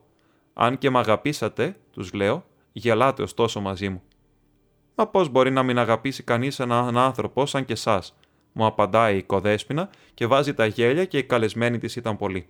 Ξαφνικά, βλέπω να σηκώνεται εκείνη η κοπέλα που για αυτήν προκάλεσα την μονομαχία και που είχα σκοπό να την παντρευτώ. Δεν το παρατήρησα καθόλου πως είχε έρθει τώρα σε αυτήν την εσπερίδα. Σηκώθηκε, με πλησίασε, μου έδωσε το χέρι. «Επιτρέψτε μου», μου λέει, «να σας εξηγήσω πως εγώ δεν γελάω καθόλου μαζί σας, μα απέναντίας σας ευχαριστώ με δάκρυα στα μάτια και σας εκτιμώ γι' αυτό σας το φέρσιμο». Με πλησίασε τότε και ο άντρας της και ύστερα άρχισαν ξαφνικά να άρχονται όλοι κοντά μου, μονάχα που δεν με φιλούσαν. Ήμουν τόσο μα τόσο χαρούμενος, μα περισσότερο από κάθε άλλον πρόσεξα τότε έναν κύριο, έναν ηλικιωμένο άνθρωπο που με πλησίασε κι αυτός. Αν και ήξερα το όνομά του, ποτέ δεν τον είχα γνωρίσει προσωπικά και ως εκείνο το βράδυ δεν είχα κουβεντιάσει ούτε μια φορά μαζί του.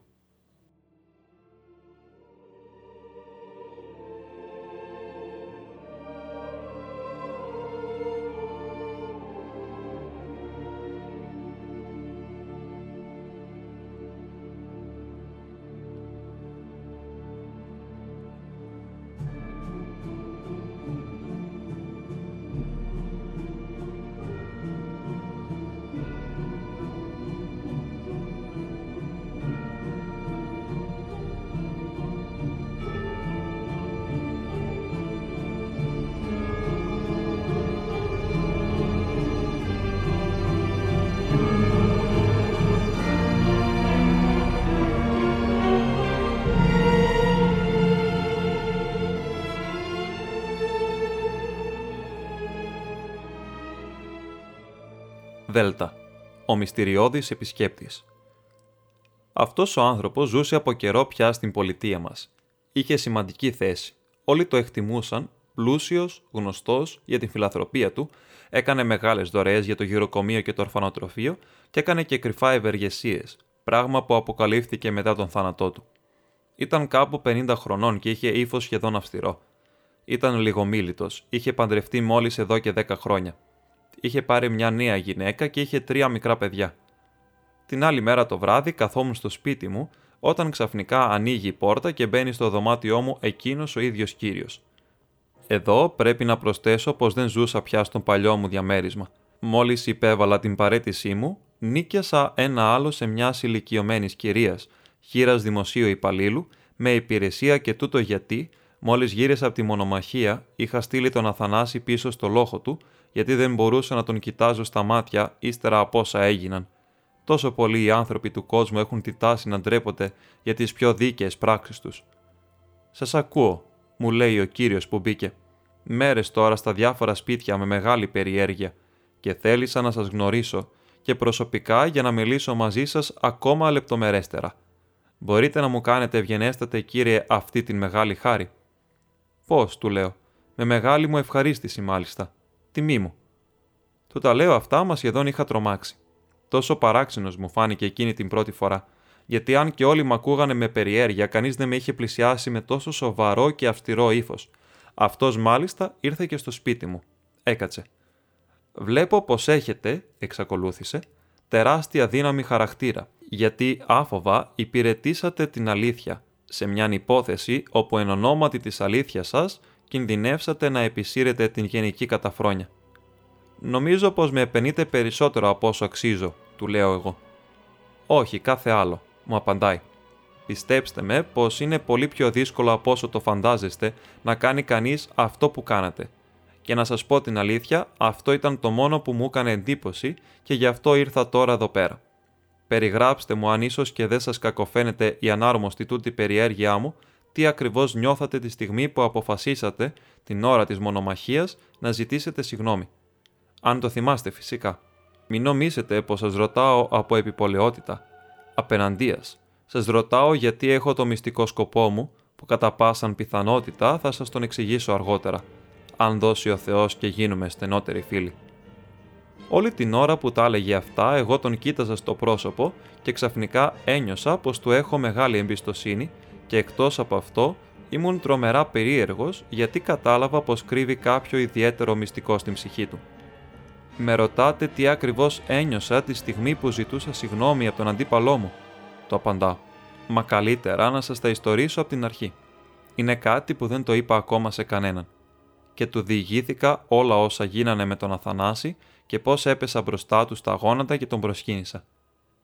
«Από αυτό μπορείτε και μόνος σας να καταλάβετε», του είπα τελειώνοντας, «πως στη μονομαχία μου ήταν εύκολο να κάνω αυτό που έκανα, γιατί είχα αρχίσει από το σπίτι ακόμα, και μια και είχα πάρει αυτόν τον δρόμο, τα παρακάτω όχι μονάχα δεν ήταν για μένα δύσκολα, μα απέναντίας χαρά και αγαλίαση».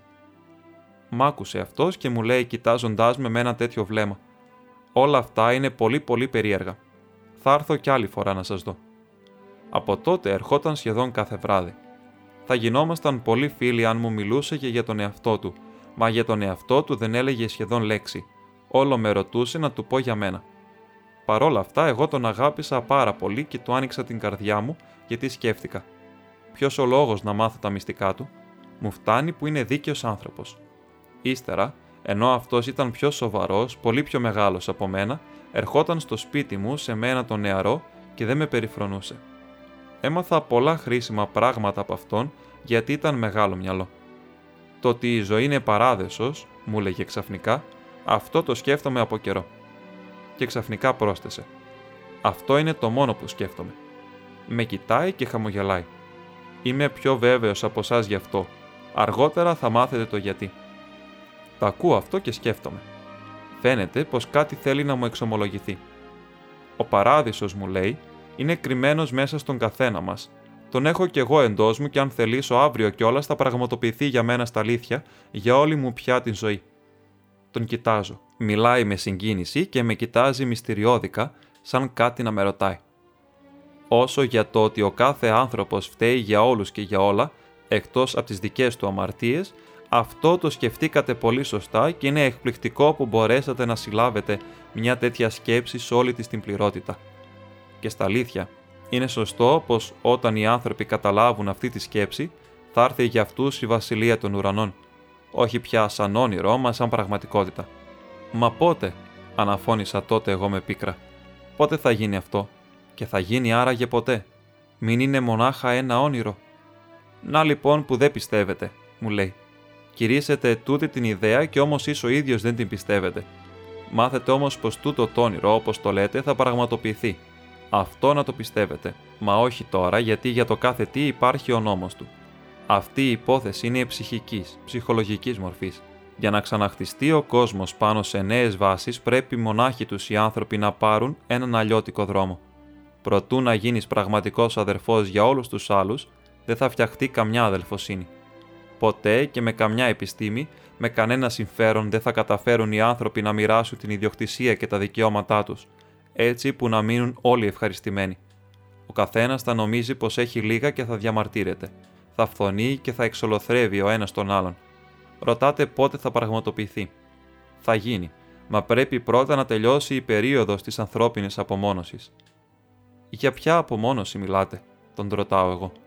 Για την απομόνωση που βασιλεύει τώρα παντού και ιδιαίτερα στον αιώνα μας, μα που ακόμα δεν ολοκληρώθηκε και δεν πέρασε η εποχή της. Γιατί τώρα ο καθένας προσπαθεί να ξεχωρίσει όσο μπορεί τον εαυτό του από τους άλλους. Θέλει να δοκιμάσει όλη την πληρότητα της ζωής εν εαυτό, όμως αυτές του οι προσπάθειες δεν καταλήγουν σε πληρότητα ζωής, μα σε ολοκληρωτική αυτοκτονία. Γιατί αντί να εκπληρώσει τον προορισμό του, πέφτει στην απομόνωση.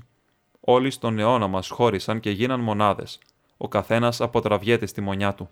Ο καθένας απομακρύνεται από τον άλλο. Κρύβεται και κρύβει το έχει του και καταλήγει να αποθεί τους ομοίους του και να αποθείται από αυτούς. Καθένας χώρια μαζεύει πλούτη και σκέφτεται: τι δυνατός που είμαι τώρα και πόσο εξασφαλισμένος.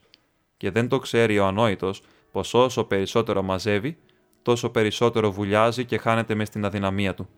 Και τούτο γιατί συνήθισε να υπολογίζει μονάχα στον εαυτό του. Αποσπάστηκε από το σύνολο και έμεινε μονάχος. Έμαθε την ψυχή του να μην πιστεύει στην ανθρώπινη βοήθεια, στους ανθρώπους και στην ανθρωπότητα, και το μόνο που σκιάζεται είναι μη τυχόν και χάσει τα λεφτά του και τα δικαιώματα που απόκτησε. Ο ανθρώπινος νους αρχίζει να ειρωνεύεται και να μην καταλαβαίνει πως δεν πρόκειται να σωθεί η προσωπικότητα με τις ατομικές μεμονωμένες προσπάθειες, μα με την πανανθρώπινη αλληλεγγύη. Μα θα έρθει το δίχως άλλο και το τέλος αυτής της φοβερής απομόνωσης και θα καταλάβουν όλοι με μιας πόσο αφύσικα χώρισαν ο ένας από τον άλλον. Και θα είναι τέτοιο το πνεύμα της εποχής που θα απορούν που τόσο καιρό βρίσκονταν στο σκοτάδι και δεν βλέπανε το φως. Τότε θα εμφανιστεί στον ουρανό το σημείο του Ιού του ανθρώπου. Μα ως τότε πρέπει να κρατάμε γερά την σημαία και πού πρέπει ο άνθρωπος να δίνει το παράδειγμα, έστω και μεμονωμένα, και να βγάζει την ψυχή του από την απομόνωση, πραγματοποιώντας τον άθλο της αδερφικής συνένωσης, έστω και αν τον πάρουνε για παράφρονα. Και αυτό για να μην πεθάνει η μεγάλη ιδέα. Με κάτι τέτοιες φλογερές και γεμάτες ενθουσιασμός συζητήσεις περνούσαν τα βράδια μας. Τόσο που αρέωσα πολύ τις επισκέψεις μου στα άλλα σπίτια, μα και η μόδα μου εξάλλου άρχισε να περνάει. Αυτό δεν το λέω σαν κατηγόρια, γιατί όλοι εξακολουθούσαν να μ' αγαπούν και να μου φέρονται με φεδρή οικειότητα. Ωστόσο πρέπει να παραδεχτούμε πως η μόδα είναι κάτι πολύ σημαντικό για τον κόσμο. Με τον μυστηριώδη όμως επισκέπτη μου, άρχισα να ενθουσιάζομαι, γιατί εκτός από την απόλαυση που μου δίνε το φωτεινό μυαλό του, προαισθανόμουν πως είχε κάποιο μυστικό σχέδιο και πως ίσως να ετοιμάζεται για κάποιον σπουδαίο άθλο. Ίσως να του άρεσε που δεν έδειχνα φανερά την περιέργειά μου, που δεν τον ρωτούσα κι ούτε του έκανα επενιγμούς για το μυστικό μου. Μα στο τέλος, παρατήρησα πως άρχισε και ο ίδιος να βασανίζεται από την επιθυμία να μου αποκαλύψει κάτι. Αυτό έγινε πολύ φανερό ένα μήνα πάνω κάτω από τότε που μου έκανε την πρώτη του επίσκεψη. «Το ξέρετε, τάχα», μου είπε μια φορά, «πως στην πολιτεία απορούν πολύ μαζί μας και τους φαίνεται περίεργο που σας επισκέπτομαι τόσο συχνά. Όμως ας λένε ό,τι θέλουν. Σε λίγο όλα θα εξηγηθούν». Μερικές φορές γινόταν ξαφνικά πολύ ανήσυχος και σχεδόν πάντα σε αυτές τις περιπτώσεις σηκωνόταν και έφευγε. Άλλοτε πάλι με κοίταζε για πολλή ώρα διαπεραστικά, τόσο που σκεφτόμουν. Κάτι θα μου πει τώρα. Μα εκείνος άρχιζε να μιλάει για κάτι πολύ γνωστό και συνηθισμένο. Άρχισε να παραπονιέται επίσης συχνά πως του πονούσε το κεφάλι. Και να που μια φορά, εντελώς αναπάντεχα, ύστερα από μια μεγάλη και φλογερή κουβέντα του, τον βλέπω ξαφνικά να χλωμιάζει. Το πρόσωπό του παραμορφώθηκε από μια σύσπαση και με κοίταξε σάμπος τα μάτια του να καρφώθηκαν απάνω μου. «Τι έχετε», του λέω, «μήπως δεν αισθάνεστε καλά?» Γιατί μόλις πριν από λίγο είχε πει πως τον πονούσε το κεφάλι. «Εγώ, ξέρετε, έχω σκοτώσει άνθρωπο». Το είπε και χαμογέλασε. Ήταν άσπρος σαν την κοιμωλία. Γιατί χαμογελάει? Αυτή ήταν η πρώτη σκέψη που διαπέρασε την καρδιά μου πριν προφτάσω να συλλογιστώ τίποτα άλλο. Χλώμιασα κι εγώ. «Τι, εσείς?» του φωνάζω. «Βλέπετε», μου απαντάει εκείνος με το χλωμό του χαμόγελο, «πόσο δύσκολο μου ήταν να πω την πρώτη λέξη. Τώρα την είπα και νομίζω πως βρήκα τον δρόμο. Θα προχωρήσω». Έκανα πολύ καιρό να τον πιστέψω, μα στο τέλος τον πίστεψα όταν ήρθε 3 βραδιές συνέχεια και μου τα ιστόρισε όλα με λεπτομέρειες. Νόμισα πως είχαν σαλέψει τα λογικά του, μα στο τέλος, με μεγάλη μου λύπη και κατάπληξη, πίστηκα. Είχε κάνει ένα μεγάλο και τρομερό έγκλημα πριν από 14 χρόνια. Είχε σκοτώσει μια πλούσια κυρία, νέα και πολύ όμορφη, μια χήρα που είχε χτήματα και ένα σπίτι στην πολιτεία. Είχε νιώσει για αυτήν μεγάλο έρωτα, της τον είχε εξομολογηθεί και πάσχιζε να την πείσει να παντρευτούν. Όμως αυτή είχε δώσει πια σάλο την καρδιά της, σε έναν αξιωματικό με σημαντικό βαθμό, που τότε βρισκόταν σε κάποια εκστρατεία, μα που θα γύριζε γρήγορα. Αυτή απέρριψε την πρότασή του και τον παρακάλεσε να μην ξαναπάει σπίτι της. Αυτός, ξέροντας τα κατατόπια του σπιτιού της, μπήκε στο δωμάτιό της νύχτα, σκαρφαλώντας από τον κήπο στη σκεπή. Αυτό ήταν πολύ τολμηρό γιατί κινδύνευε να τον δουν. Μα όπως συμβαίνει πολύ συχνά, τα εγκλήματα που γίνονται με πρωτόφαντη τόλμη πετυχαίνουν καλύτερα απ' τα άλλα. Μπήκε στην σοφίτα από ένα φεγγίτι και κατέβηκε στις κάμαρες από μια μικρή σκάλα που κατέληγε σε μια πόρτα. Ήξερε πως πολλές φορές οι υπηρέτες ξεχνούσαν να την κλειδώσουν. Και πράγματι την πέτυχε ανοιχτή. Φτάνοντας κάτω, προχώρησε ψαχουλευτά μέσα στο σκοτάδι ως την κρεβατοκάμαρά της, όπου έκαιγε ένα καντήλι. Λες και έγινε επίτηδες, οι 2 καμαριέρες της το είχαν σκάσει χωρίς την άδειά της για να πάνε σε ένα γλυντάκι που γινόταν εκεί κοντά, κάποια γιορτή. Οι άλλοι υπηρέτες και οι υπηρέτριες κοιμόνταν στην κουζίνα και στα δωμάτια τους στο κάτω πάτωμα. Μόλις είδε την κοιμισμένη, άναψε το πάθος του. Μα ύστερα τον κυρίεψε η μανία της ζήλιας και της εκδίκησης και χωρίς πια να ξέρει τι κάνει, σαν μεθυσμένος, την πλησίασε και της κάρφωσε το μαχαίρι ίσα στην καρδιά, έτσι που αυτή δεν έβγαλε ούτε μια φωνή. Ύστερα, με μια καταχθόνια εγκληματική πονηριά, τα τακτοποίησε όλα έτσι που να στρέψει τις υπόνοιες ενάντια στους υπηρέτες. Έκανε ακόμα και την μικροπρέπεια να πάρει το πορτοφόλι της. Πήρε τα κλειδιά κάτω από το μαξιλάρι της και άνοιξε το κομμό από όπου άρπαξε μερικά πράγματα, ακριβώς όπως τα έκανε και ένας αμόρφωτος υπηρέτης. Άφησε δηλαδή τα χρεόγραφα και τις ομολογίες και πήρε μονάχα τα μετρητά.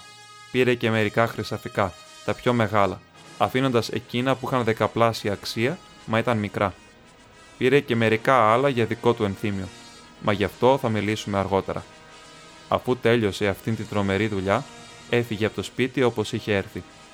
Ούτε την άλλη μέρα, όταν μαθεύτηκε το έγκλημα, ούτε και αργότερα δεν πέρασε από κανενός το νου να υποπτευθεί τον πραγματικό ένοχο. Γιατί δεν ήξερε κανένας, ούτε και πως την αγαπούσε. Γιατί πάντα του ήταν σιωπηλός και ερημητικός και δεν είχε ούτε ένα φίλο να ανοίξει την καρδιά του. Νόμιζαν πως είναι μονάχα γνώριμος της σκοτωμένης και μάλιστα όχι πολύ στενός, γιατί τις τελευταίες 2 εβδομάδες δεν την είχε επισκεφτεί ούτε μια φορά. Υποπτεύτηκαν αμέσως τον δουλοπάρικο υπηρέτη της, τον Πιότρ, και όλες οι ενδείξεις βρέθηκαν να είναι εναντίον του, γιατί αυτός ήξερε, και η κυρία του δεν το έκρυβε, πως θα τον έστελνε για φαντάρο μαζί με άλλους που είχε υποχρέωση να δώσει από τους δουλοπάρικούς της στο στρατό. Ήταν εξάλλου και εργένης και κακής διαγωγής. Μια φορά, όντας μεθυσμένος σε ένα καπηλιό, είχε πει πως θα τη σκότωνε, και 2 μέρες πριν από το έγκλημα το είχε σκάσει και ζούσε κάπου κρυμμένος στην πολιτεία. Την άλλη μέρα κιόλας τον βρήκανε στουπί στο μεθύσι να κοίταται στον δρόμο, στην έξοδο της πολιτείας, με ένα μαχαίρι στην τσέπη. Η δεξιά του παλάμη ήταν ματωμένη.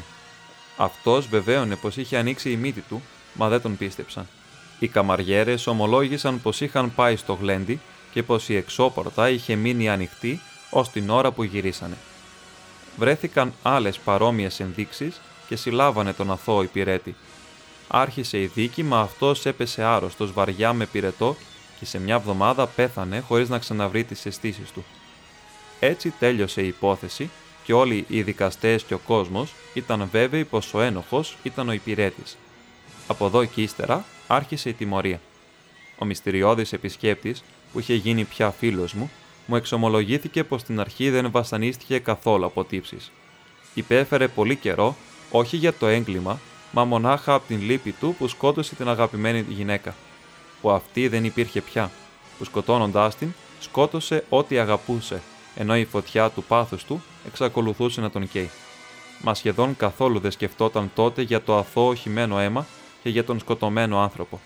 Εξάλλου η σκέψη πως το θύμα του θα μπορούσε να ανήκει σε έναν άλλον του φαινόταν αφόρητη και γι' αυτό για πολύ καιρό ήταν πεισμένος κατάβαθα πως δεν μπορούσε να κάνει και διαφορετικά. Στην αρχή τον βασάνισε κάπως η σύλληψη του υπηρέτη, μα η αρρώστια και ο γρήγορος θάνατος του κρατούμενου τον ησυχάσανε. Γιατί ήταν φανερό, έτσι σκεφτόταν τότε, πως πέθανε όχι από την φυλακή ή από τον φόβο, μα γιατί είχε κρυώσει και είχε αρπάξει εκείνη την αρρώστια τις μέρες ακριβώς που το είχε σκάσει και κυλιόταν ολόκληρη νύχτα στουπί στο μεθύσι πάνω στο νοτισμένο χώμα. Τα λεφτά και τα πράγματα που είχε κλέψει δεν τον τάραζαν και τόσο, έτσι σκεφτόταν αυτός, γιατί δεν είχε πρόθεση να κλέψει μα να στρέψει αλλού τις υπόνοιες. Το κλεμμένο ποσό ήταν ασήμαντο και αυτός ύστερα από λίγο δώρισε όλο αυτό το ποσό και πολύ περισσότερα σε ένα νοσοκομείο της πολιτείας μας που είχε ιδρυθεί εκείνον τον καιρό. Το έκανε επίτηδες για να ησυχάσει την συνείδησή του σχετικά με την κλοπή και είναι αξιοσημείωτο πως για αρκετό καιρό έμεινε πραγματικά ήσυχος. Αυτό μου το βεβαίωσε ο ίδιος. Ρίχτηκε τότε με μεγάλη ενεργητικότητα στην δουλειά. Ζήτησε μονάχος του από την υπηρεσία του να του αναθέσουν μια δύσκολη αποστολή που τον απορρόφησε για 2 χρόνια και έχοντας δυνατό χαρακτήρα ξεχνούσε σχεδόν αυτά που είχαν γίνει. Και όταν τα θυμόταν προσπαθούσε να μην τα σκέφτεται καθόλου. Ρίχτηκε και στην φιλανθρωπία. Έκανε πολλά καλά για την πολιτεία μας και πολλές δωρεές. Έγινε γνωστός και στις πρωτεύουσες, στην Μόσχα και στην Πετρούπολη. Τον εκλέξανε μάλιστα μέλος των εκεί φιλανθρωπικών σωματείων, μα τέλος άρχισε να πέφτει σε βασανιστική συλλογή, τόσο που δεν μπορούσε να υποφέρει πια. Τότε του άρεσε μια πολύ όμορφη και μυαλωμένη κοπέλα και την παντρεύτηκε βιαστικά, ελπίζοντας πως με τον γάμο θα διαλύσει την αγωνία που δοκίμαζε στη μοναξιά του, πως παίρνοντας καινούριο δρόμο και εκπληρώνοντας με ζήλο τα καθήκοντά του απέναντι στην γυναίκα και στα παιδιά του, θα ξεχάσει οριστικά τα παλιά. Μα έγινε ακριβώς το αντίθετο από εκείνο που περίμενε. από τον πρώτο κιόλας μήνα του γάμου, άρχισε να τον βασανίζει τούτη η αδιάκοπη σκέψη. «Να, μ' αγαπάει η γυναίκα μου. Μα τι θα γινόταν ατυχόν και το μάθαινε?» Όταν έμεινε έγκυος το πρώτο παιδί και του τόπε, αυτός ξαφνικά ταράχτηκε.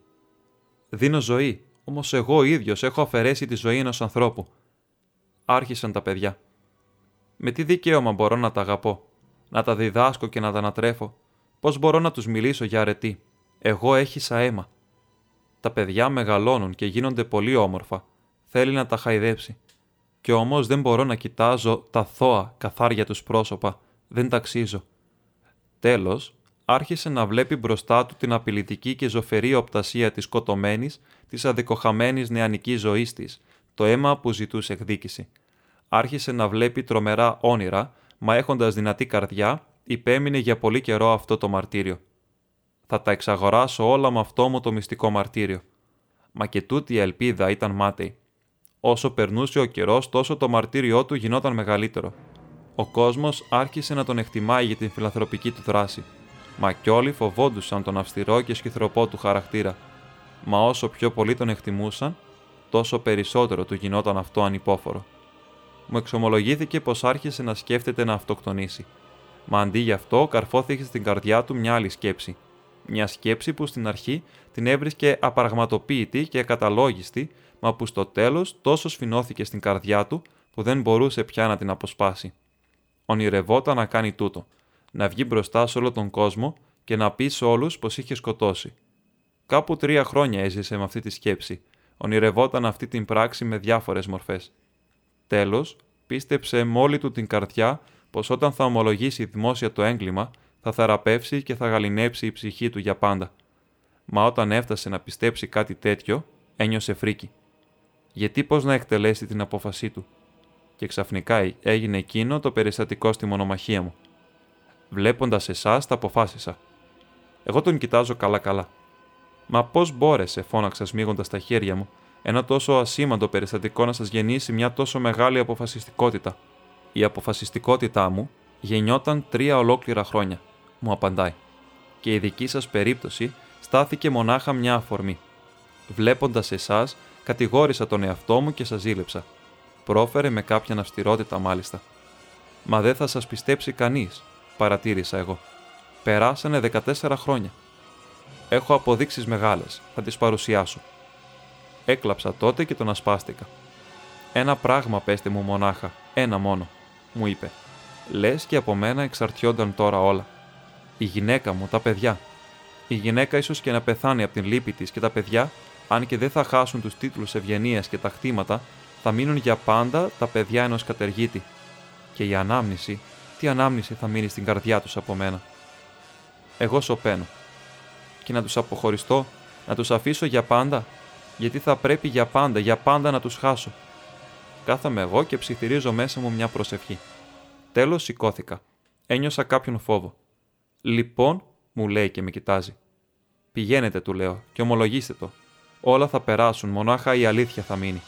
Τα παιδιά θα καταλάβουν όταν θα μεγαλώσουν πόσο τρανή αποφασιστικότητα υπήρχε στη μεγαλοψυχία σας».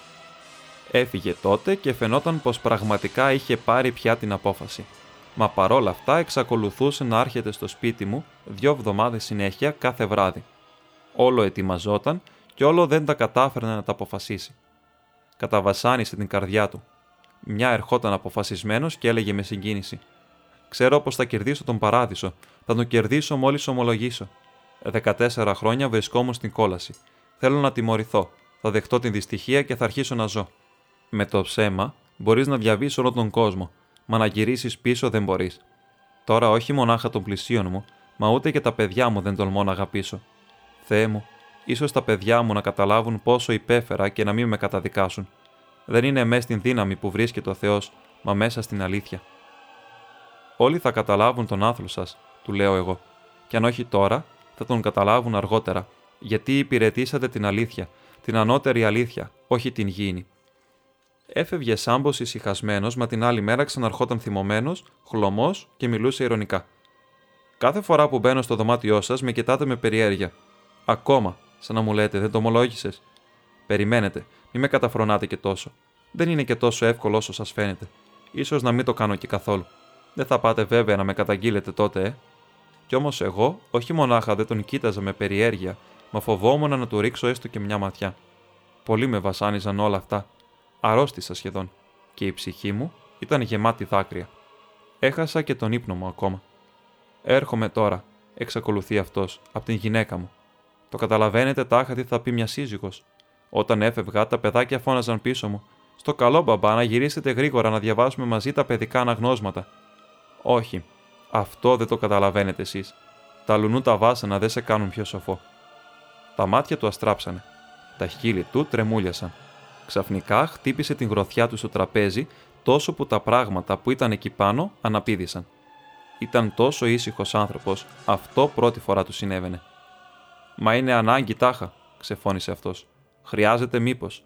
Κανένας δεν καταδικάστηκε. Κανέναν δεν στείλανε στο κάτεργο εξαιτίας μου. Ο υπηρέτης πέθανε γιατί αρρώστησε. Και για το χυμένο αίμα αυτό τιμωρήθηκα. Μα κι ούτε θα με πιστέψουν. Δεν θα με πιστέψουν ό,τι αποδείξεις και να τους φέρω. Είναι ανάγκη να το πω. Είναι ανάγκη. Για το χυμένο αίμα είμαι έτοιμος να βασανίζομαι σ' όλη μου τη ζωή. Μονάχα δεν θέλω να καταστρέψω την γυναίκα μου και τα παιδιά μου. Θα ήταν δίκαιο τάχα να καταστραφούν και αυτά μαζί μου. Μήπως τάχα κάνουμε λάθος. Ποια είναι η αλήθεια. Και θα την καταλάβουν άραγε αυτή την αλήθεια οι άνθρωποι. Θα την εκτιμήσουν, θα την τιμήσουν. Θεέ μου, σκέφτομαι εγώ. Την εκτίμηση των ανθρώπων συλλογίζεται σε μια τέτοια στιγμή. Και τόσο πολύ τον λυπήθηκα που νομίζω πως θα δεχόμουν να μοιραστώ τα βάσανά του μόνο και μόνο για να τον ξαλαφρώσω. Τον βλέπω που με κοιτάζει μανιασμένος. Ένιωσα φρίκη γιατί κατάλαβα, όχι μονάχα με το νου, μα και με την ψυχή μου, πόσο κοστίζει μια τέτοια απόφαση. Αποφασίστε την τύχη μου. Αναφώνησε και πάλι αυτός. «Πηγαίνετε και ομολογήστε τα», του ψιθύρισα εγώ.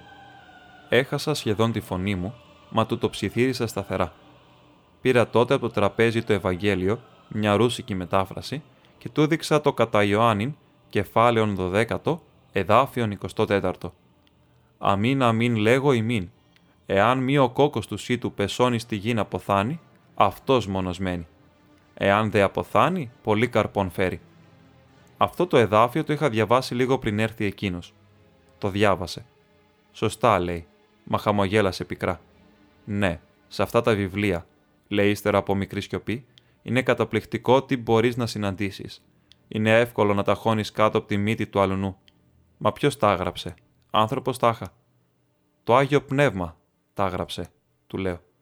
«Εύκολο είναι να φλιαρεί κανείς», είπε και χαμογέλασε, μα τώρα σχεδόν με μίσος. Πήρα ξανά το βιβλίο. Το άνοιξα σε άλλο μέρος και του δείξα την επιστολή προς Εβραίους, κεφάλαιο 10, εδάφιον 31. Αυτός διάβασε. Τρομερόν το εμπεσύνης χείρας του Θεού του ζώντος. Το διάβασε και πέταξε το βιβλίο τρέμοντας σύγκορμος. «Τρομερό αυτό το εδάφιο», μου λέει. «Δεν μπορείς να πεις, πετυχημένα το διαλέξατε». Σηκώθηκε. «Λοιπόν», λέει, «χαίρετε. Ίσως και να μην ξανάρθω πια. Θα ειδωθούμε στον παράδεισο. Ώστε είναι 14 χρόνια που έχω εμπέσει εις χείρας του Θεού του ζώντος. Έτσι λέγονται λοιπόν αυτά τα 14 χρόνια. Αύριο θα παρακαλέσω αυτά τα χέρια να μ' αφήσουν». Ήμουν έτοιμος να τον αγκαλιάσω και να τον ασπαστώ, μα δεν τόλμησα. Τόσο το πρόσωπό του ήταν παραμορφωμένο και το βλέμμα του βαρύ. Βγήκε. «Θεέ μου», σκέφτηκα, «πού τραβάει αυτός ο άνθρωπος». Έπεσα στα γόνατα μπροστά στα εικονίσματα και έκλαψα γι' αυτόν την υπεραγία Θεοτόκο, την βοηθό και την προστάτητα. Πέρασε κάπου μισή ώρα που έμεινα γονατισμένος και προσευχόμουν με δάκρυα και ήταν αργά, μεσάνυχτα σχεδόν. Τότε ξαφνικά ανοίγει η πόρτα και ξαναμπαίνει. Εγώ τα χάσα. «Πού είχατε πάει λοιπόν?» τον ρωτάω. «Νομίζω», λέει, «νομίζω πως κάτι ξέχασα. Το μαντίλι μου φαίνεται. Και αν δεν ξέχασα τίποτα, αφήστε με να κάτσω λίγο». Κάθισε σε μια καρέκλα. Εγώ στεκόμουν όρθιος μπροστά του. «Καθίστε», μου λέει, «κι εσείς». Κάθισα. Μείναμε έτσι κάπου 2 λεπτά. Με κοίταζε επίμονα και ξαφνικά χαμογέλασε. Αυτό το θυμόμουν πάντα. Ύστερα σηκώθηκε, με έσφιξε στην αγκαλιά του και με φίλησε. «Να θυμάσαι», μου λέει, «πως ήρθα εδώ πέρα και για δεύτερη φορά. Ακούς, να το θυμάσαι». Πρώτη φορά μου μίλησε με το «συ» και έφυγε. «Αύριο», σκέφτηκα εγώ. Έτσι και έγινε. Εκείνο το βράδυ δεν το ήξερα πως την άλλη μέρα είχε τα γενέθλιά του. Τις τελευταίες μέρες δεν έβγαινα από το σπίτι και έτσι δεν μπορούσα από κανένα να το μάθω. Κάθε τέτοια μέρα μαζεύονταν πάντα πολύ γνωστοί στο σπίτι του, όλη η πολιτεία. Έτσι έγινε και τώρα. Μετά το γεύμα σηκώθηκε, κρατώντας στα χέρια του ένα χαρτί, μια ανεπίσημη αυτοκαταγγελία προς τις αρχές. Και επειδή όλες οι αρχές ήταν εκεί, διάβασε το έγγραφο σε όλους. Ήταν μια λεπτομερέστατη περιγραφή του εγκλήματός του. «Αποβάλλω τον εαυτό μου από την κοινωνία των ανθρώπων, σαν τέρας που είμαι. Ο Θεός με επισκέφτηκε», είπε τελειώνοντας. «Θέλω να υποστώ το μαρτύριο». Έφερε αμέσως ύστερα και αράδιασε στο τραπέζι όλα εκείνα που θα τους χρειάζονταν για να αποδείξει την ενοχή του και που τα φύλαγε 14 χρόνια. Τα χρυσαφικά της σκοτωμένης, που τα είχε πάρει θέλοντας να στρέψει αλλού τις υπόνοιες, ένα μενταγιόν και το σταυρό που είχε βγάλει από το λαιμό της. Στο μενταγιόν ήταν το πορτρέτο του αραβωνιαστικού της, το σημειωματάριό της και τέλος 2 γράμματα. Το ένα του αραβωνιαστικού της, όπου της έγραφε πως θα έρθει γρήγορα, και το άλλο το δικό της, όπου το απαντούσε. Το είχε μισοτελειώσει και το είχε αφήσει στο τραπεζάκι για να το στείλει την άλλη μέρα. Και τα 2 γράμματα τα είχε πάρει τότε μαζί του. Γιατί? Και γιατί τα φύλαγε ύστερα από 14 ολάκερα χρόνια, αντί να τα καταστρέψεις σαν τεκμήρια που ήταν? Και να τι έγινε τότε. Όλοι απόρρισαν και φρίξανε. Μα κανείς δεν θέλησε να τον πιστέψει, αν και όλοι τον άκουσαν με μεγάλη περιέργεια. Μα νόμιζαν πως έχουν μπροστά τους έναν άρρωστο άνθρωπο και ύστερα από μερικές μέρες όλοι έμειναν σύμφωνοι πως ο καημένος είχε χάσει τα λογικά του. Οι αρχές και το δικαστήριο δεν μπορούσαν να μην δώσουν συνέχεια στην υπόθεση, μα σταμάτησαν κι αυτοί. Αν και τα πράγματα και τα γράμματα που παρουσίασε γεννούσαν υπόνοιες, όμως έφτασαν στο συμπέρασμα πως κι αν ακόμα αυτά τα αντικείμενα ήταν αυθεντικά, και πάλι δεν θα μπορούσε να στηριχθεί κατηγορία με βάση μονάχα αυτά. Μπορούσε εξάλλου όλα αυτά να του τα εμπιστεύτηκε η ίδια όταν ακόμα ζούσε, σαν γνωστός της που ήταν. Άκουσα πως η αυθεντικότητά τους πιστοποιήθηκε αργότερα από τις μαρτυρίες πολλών γνωστών και συγγενών της σκοτωμένης και πως γι' αυτό δεν μπορούσε να υπάρχει καμιά αμφιβολία. Μα δεν ήταν γραφτό να ξεκαθαριστεί αυτή η υπόθεση. Ύστερα από 5 μέρες, μάθανε όλοι πως ο δύστιχος αρρώστησε και πως η ζωή του βρίσκεται σε κίνδυνο. Δεν μπορώ να καταλάβω από τι αρρώστησε. Λέγανε πως ήταν κάποια καρδιακή πάθηση, μα έγινε ακόμα γνωστό πως το επίσημο ιατρικό συμβούλιο, ύστερα από την επιμονή της γυναίκας του, εξέτασε την διανοητική του κατάσταση και έβγαλε το συμπέρασμα πως υπήρχε μια κάποια διατάραξη. Εγώ δεν μαρτύρησα τίποτα, αν και όλοι με πίεζαν με ερωτήσεις, μα όταν ζήτησα να τον επισκεφτώ, δεν με αφήνανε για πολύ καιρό και πιο πολύ από όλους η γυναίκα του. «Εσείς», μου λέγε, «τον κάνατε άνω κάτω». Ήταν και πρώτα σκυθροπός, μα τον τελευταίο χρόνο όλοι παρατηρούσαν πως ήταν εξαιρετικά ταραγμένος και φερόταν παράξενα, και εκείνη ακριβώς την εποχή φανήκατε κι εσείς και τον καταστρέψατε. Εσείς του πήρατε τα μυαλά με τα κηρύγματά σας. Ένα μήνα ολόκληρο δεν έλειπε από το σπίτι σας. Και όχι μονάχα η γυναίκα του, μα και όλοι οι άλλοι στην πολιτεία ρίχτηκαν απάνω μου και με κατηγορούσαν. «Εσείς φταίτε», μου λέγανε. Όμως εγώ εξακολουθούσα να σωπαίνω, ευτυχισμένος μέσα μου να βλέπω να εκδηλώνεται η θεία χάρη σε αυτόν τον άνθρωπο που είχε ορθωθεί ενάντια στον ίδιο του τον εαυτό και τον είχε έτσι τιμωρήσει. Όσο για την τρέλα του, δεν μπορούσα να το πιστέψω. Τέλος, μ' αφήσανε να τον δω. Το ζήτησε ο ίδιος επίμονα για να μ' αποχαιρετήσει. Μπήκα μέσα και είδα πως όχι μονάχα οι μέρες μας και οι ώρες του ήταν μετρημένες. Ήταν αδύνατος, κίτρινος, τα χέρια του τρέμανε, πνιγόταν, μα το βλέμμα του ήταν τρυφερό και χαροπό. «Τετέλεστε», μου είπε. «Καιρό τώρα θέλω να σε δω. Γιατί δεν ερχόσουν?» Δεν του είπα πως δεν μ' αφήνανε. Ο Θεός με λυπήθηκε και με φωνάζει κοντά του. Ξέρω πως πεθαίνω, μα νιώθω χαρά και γαλήνη για πρώτη φορά ύστερα από τόσα χρόνια. Ένιωσα με μια στην ψυχή τον παράδεισό μου, μόλις έκανα αυτό που έπρεπε. Τώρα πια τολμάω να αγαπώ τα παιδιά μου και να τα φιλώ. Δεν με πιστεύουν. Κανένας δεν με πιστεύει. Ούτε η γυναίκα μου, ούτε οι δικαστές μου. Και τα παιδιά μου ποτέ δεν θα με πιστέψουν. Σε αυτό βλέπω σίγουρα πως ο Θεός πλαχνίστηκε τα παιδιά μου. Θα πεθάνω και το όνομά μου θα μείνει για αυτούς ακυλίδωτο. Τώρα προαισθάνομαι τον Θεό. Η καρδιά μου είναι χαρούμενη σαν να βρίσκεται στον παράδεισο. Έκανα το καθήκον μου. Δεν μπορεί να μιλήσει, πνίγεται, μου σφίγγει δυνατά το χέρι, με κοιτάζει με φλογισμένο βλέμμα. Μα δεν κουβεντιάσαμε πολύ. Η γυναίκα του όλο και έμπαινε στο δωμάτιο να δει τι γίνεται. Όμως πρόφτασε και μου ψιθύρισε. «Θυμάσαι που ξανάρθα τότε τα μεσάνυχτα και σου είπα να το θυμάσαι? Ξέρεις γιατί είχα έρθει? Για να σε σκοτώσω». Εγώ ανατρίχιασα. Βγήκα τότε από το σπίτι σου και βρέθηκα στο σκοτάδι. Τριγύριζα στους δρόμους και πάλευα με τον εαυτό μου και ξαφνικά σε μίσησα τόσο που μου ήταν σχεδόν ανυπόφορο. Αυτός, σκεφτόμουν, είναι ο μόνος που με κρατάει σφιχτοδεμένο, είναι κριτής μου. Δεν μπορώ πια να αποφύγω την αυριανή μου τιμωρία, γιατί αυτός όλα τα ξέρει. Όχι πως φοβόμουν ότι θα με καταδώσεις, αυτό ούτε καν το σκέφτηκα. Μα είπα, πως θα μπορέσω να τον αντικρίσω αν δεν ομολογήσω, και αν ακόμα βρισκόμουν πέρα από 9 βουνά, ζωντανός όμως, και πάλι θα μου ήταν ανυπόφορη η σκέψη πως ζεις και τα ξέρεις όλα και με κρίνεις. Σε μίσησα, λες κι εσύ ήσουν η αιτία για όλα και εσύ έφταιγες. Ξαναγύρισα τότε, θυμόμουν πως είχε στο τραπέζι σου ένα εγχειρίδιο. Κάθισα και σε παρακάλεσα και σένα να κάτσεις και ένα ολόκληρο λεπτό σκεφτόμουν. Αν σε σκότωνα, θα χωνόμουν κι εγώ με αυτό το φόνο. Έστω και αν δεν έλεγα τίποτα για το προηγούμενο έγκλημα. Μα αυτό δεν το σκεφτόμουν καθόλου και ούτε ήθελα να το σκέφτομαι εκείνη τη στιγμή. Σε μισούσα μονάχα και ήθελα να εκδικηθώ για όλα. Μα ο Κύριος νίκησε τον διάβολο στην καρδιά μου. Μάθε ωστόσο πως ποτέ δεν βρέθηκες τόσο κοντά στον θάνατο. Ύστερα από μια εβδομάδα πέθανε. Όλη η πολιτεία συνόδεψε το φέρετρό του. Ο ιερέας της Μητρόπολης έβγαλε έναν συγκινητικό λόγο. Κλαίγανε για την τρομερή αρρώστια που έκοψε το νήμα της ζωής του.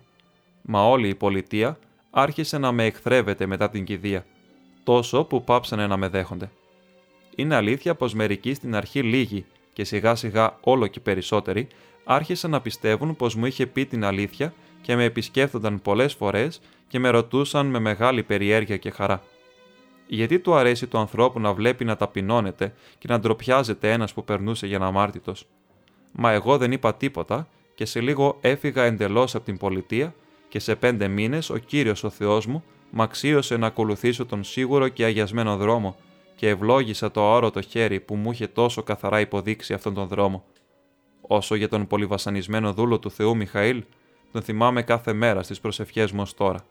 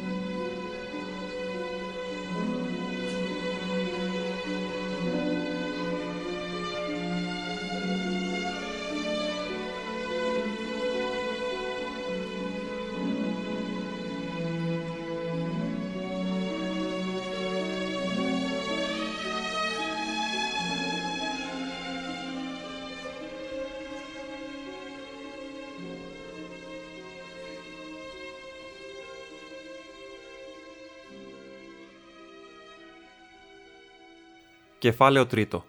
Απ' τις ομιλίες και τις διδαχές του Στάρετς Ζωσιμά. Περί του Ρώσου μοναχού και της σημασίας του. Πατέρες και δάσκαλοι μου, τι είναι ο καλόγερος? Οι μορφωμένοι άνθρωποι του καιρού μας προφέρουν τούτη τη λέξη κοροϊδευτικά και είναι πολλοί που τη λένε και σαν βρισιά ακόμα. Και όσο περνάει ο καιρός τόσο και χειροτερεύει η κατάσταση. Είναι αλήθεια λίμωνο, είναι αλήθεια πως και ανάμεσα στους καλόγερους υπάρχουν πολλοί όκνηροι, δούλοι της αρκός, φιλίδωνοι, ανεδείς, αλήτες. Αυτούς παίρνουν σαν επιχείρημα οι μορφωμένοι κοσμικοί. Εσείς, μας λένε, είστε όκνηρά και άχρηστα μέλη της κοινωνίας. Ζείτε με τον ξένο μόχθο, είσαστε όλοι σας αδιάντροποι ζητιάνοι. Όμως, πώς είναι οι ταπεινοί και οι πράοι που θέλουν να απομονωθούν και να προσευχηθούν φλογερά στην ησυχία τους?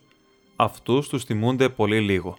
Τους αποσιωπούν μάλιστα και θα απορούσαν πολύ αν τους έλεγα πως αυτοί οι πράοι που λαχτάρισαν να απομονωθούν για να προσευχηθούν, ίσως να σώσουν για μια ακόμα φορά την Ρούσικη γη. Γιατί στα αλήθεια, αυτοί είναι έτοιμοι κάθε στιγμή για το πλήρωμα του χρόνου.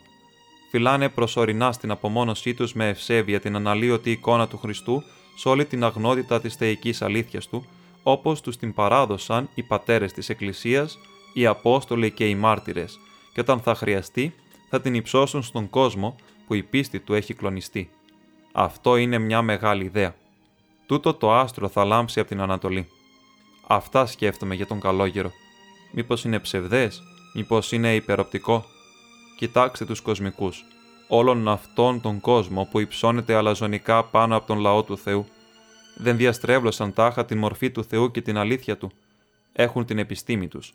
Μα η επιστήμη μπορεί να εξετάσει μονάχα εκείνα που γίνονται αντιληπτά με τις αισθήσεις. Ο ψυχικός κόσμος, δηλαδή το ανώτερο μισό της ανθρώπινης ύπαρξης, έχει τέλεια εξωστρακιστεί. Αποδιώχτηκε με αλλαλαγμούς θριάμβου, ακόμα και με μίσος. Ο κόσμος διακήρυξε την ελευθερία, τον τελευταίο καιρό ιδιαίτερα. Και τι έγινε λοιπόν με τούτη την ελευθερία τους? Σκλαβιά μονάχα και αυτοκτονία. Γιατί οι κοσμικοί λένε: έχεις ανάγκες και πρέπει να τις ικανοποιήσεις, γιατί έχεις τα ίδια δικαιώματα που έχουν και οι πιο εξέχοντες και οι πιο πλούσιοι. Μη φοβάσαι να τις ικανοποιείς, απεναντίας πρέπει να πολλαπλασιάσεις τις ανάγκες σου. Αυτό είναι το σημερινό δόγμα του κόσμου.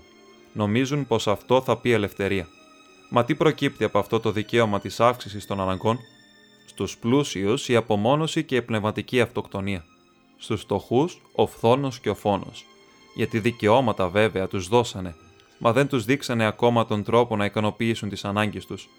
Λένε πως ο κόσμος συνενώνεται όλο και πιο πολύ. Συγχωνεύεται σε μια αναδελφότητα, γιατί συντομεύονται οι αποστάσεις και οι σκέψεις μεταφέρονται με τον αέρα. Αλίμονο, μην πιστεύετε σε μια τέτοια συνένωση των ανθρώπων, έχοντας την αντίληψη πως ελευθερία είναι η αύξηση και η γρήγορη ικανοποίηση των αναγκών, διαστρεβλώνουν την φύση τους, γιατί αποκτούν πολλές άσκοπες και ανόητες επιθυμίες και συνήθειες. Ζούνε για να ζηλεύουν ο ένας τον άλλον, για τις σωματικές απολαύσεις και τις επιδείξεις. Θεωρούν τα γεύματα, τα αμάξια, τους βαθμούς, τους δούλους υπηρέτες, τόσο απαραίτητα που είναι έτοιμοι να θυσιάσουν για αυτά την ζωή τους, την τιμή τους και την αγάπη προς τον πλησίον τους. Και όταν δεν μπορούν να κορέσουν αυτές τις επιθυμίες τους, αυτοκτονούν. Όσοι δεν είναι πολύ πλούσιοι, κάνουν τα ίδια. Οι φτωχοί ξεχνούν το ανικανοποίητο και την ζήλια τους με το κρασί. Μα σύντομα, αντί για κρασί, θα μεθύσουν με αίμα. Εκεί τους οδηγούν. Και σας ρωτάω λοιπόν, είναι ελεύθερος ένας τέτοιος άνθρωπος? Γνώρισα έναν αγωνιστή της ιδέας που μου διηγόταν ο ίδιος πως όταν τους στέρισαν στη φυλακή τον καπνό, τόσο τον βασάνισε τούτη η στέρηση που λίγο έλειψε να πάει και να προδώσει την ιδέα του, μόνο και μόνο για λίγο καπνό. Και ένας τέτοιος άνθρωπος να σου λέει: αγωνίζομαι για την ανθρωπότητα. Μα πού μπορεί να φτάσει ένας άνθρωπος σαν κι αυτόν? Και γιατί είναι ικανός? Για μια σύντομη προσπάθεια ίσως, μα για πολύ καιρό δεν θα αντέξει. Και δεν είναι καθόλου παράξενο που αντί να κατακτήσουν την ελευθερία, πέσανε στην σκλαβιά. Και αντί να εξυπηρετήσουν την αδερφική αγάπη και την συνένωση των ανθρώπων, πέσανε απέναντία στην ανθένωση και στην απομόνωση, όπως μου έλεγε στα νιάτομα ο μυστηριώδης επισκέπτης και δάσκαλός μου. Γι' αυτό και σβήνει όλο και περισσότερο στον κόσμο η ιδέα για την εξυπηρέτηση της ανθρωπότητας, για την αδελφοσύνη και την ακεραιότητα των ανθρώπων. Όποιος ακούει αυτή την ιδέα, την κοροϊδεύει, γιατί πώς μπορεί ο άνθρωπος να απαρνηθεί τις συνήθειές του? Πού θα τραβήξει αυτός ο σκλάβος που έχει τόσο συνηθίσει να ικανοποιεί τις αναρρύθμιτες ανάγκες του, που αυτός μονάχος του τις έχει εφεύρει? Αυτός έχει απομονωθεί και δεν τον νοιάζει καθόλου για το σύνολο. Και τι καταφέρανε? Μαζέψαν περισσότερα πλούτη, μα η χαρά τους λιγόστεψε. Ο μοναστικός δρόμος είναι εντελώς διαφορετικός. Κοροϊδεύουν την υποταγή, την νηστεία και την προσευχή. Κι όμως, αυτός είναι ο μοναδικός δρόμος για να πετύχει κανείς την πραγματική, την αληθινή ελευθερία. Ξεριζώνω από μέσα μου τις περιττές και άχρηστες ανάγκες, δαμάζω τον εγωισμό και την περηφάνεια μου με την υπακοή και φτάνω έτσι με την βοήθεια του Θεού στην ελευθερία του πνεύματος και μαζί στην πνευματική χαρά. Ποιος από αυτούς λοιπόν είναι ο πιο ικανός να κηρύξει μια μεγάλη ιδέα και να την υπηρετήσει? Ο απομονωμένος πλούσιος ή ο απελευθερωμένος από την τυραννία των πραγμάτων και των συνηθιών. Κατακρίνουν τον καλόγερο για την απομόνωσή του.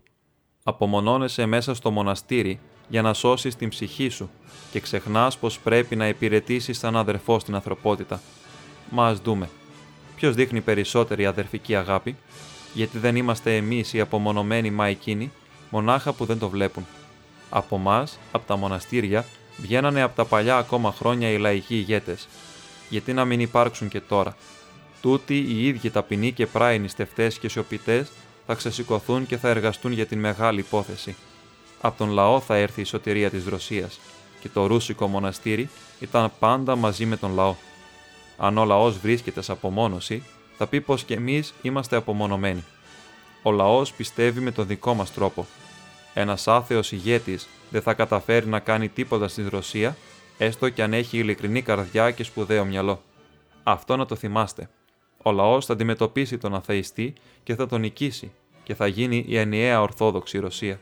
Φροντίζετε λοιπόν το λαό και διαφυλάξτε αμόλυτη την καρδιά του. Μορφώστε τον εν σιωπή. Αυτός θα είναι ο μοναστικός σας άθλος, γιατί αυτός ο λαός είναι θεοφόρος.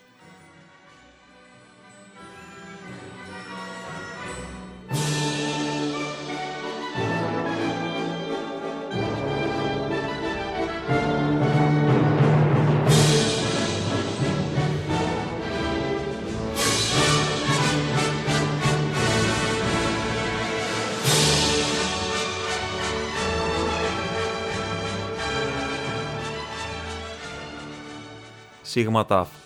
Ολίγα περί κυρίων και δούλων και περί του αν οι δούλοι δύνανται να καταστώσουν ημέν δια τους δε αδελφοί εν πνεύματι.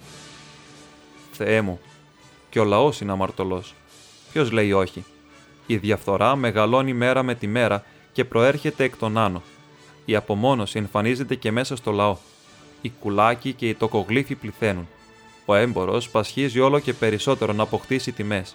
Προσπαθεί να δείξει πως είναι μορφωμένος χωρίς να έχει καμιά μόρφωση και για να το καταφέρει αυτό περιφρονεί τις παλιές συνήθειες, απαρνιέται και την πίστη των πατέρων του ακόμα. Πάει και κάνει επισκέψεις στους πρίγκιπες, όμως αυτός δεν είναι παρά ένας μουζίκος που έχει διαφθαρεί. Ο λαός σάπισε από το μεθύσι και δεν μπορεί να το παρατήσει. Και πόσο άγρια φέρεται στην οικογένεια, στην γυναίκα του, ακόμα και στα παιδιά του. Και όλα αυτά γιατί πίνει. Είδα στα εργοστάσια να δουλεύουν 9χρονα παιδιά. Αδύνατα, αρρωστιάρικα, καμπουριασμένα, που πρόφτασαν κιόλας να διαφθαρούν. Όλη την μέρα του Θεού δουλεύουν μέσα στις πνιχτικές αίθουσες, μέσα στον θόρυβο της μηχανής. Ακούν βρισχές και ακόλαστα λόγια και πίνουν βότκα. Πάντα βότκα. Αυτό χρειάζεται τάχα η ψυχή ενός τόσο μικρού παιδιού. Του χρειάζεται ο ήλιος, τα παιδικά παιχνίδια, το φωτεινό παράδειγμα και μια στάλα αγάπη. Δεν πρέπει να εξακολουθήσει αυτό, καλόγεροι. Δεν πρέπει να συνεχιστεί ο βασανισμός των παιδιών. Σηκωθείτε και διδάξτε το αυτό.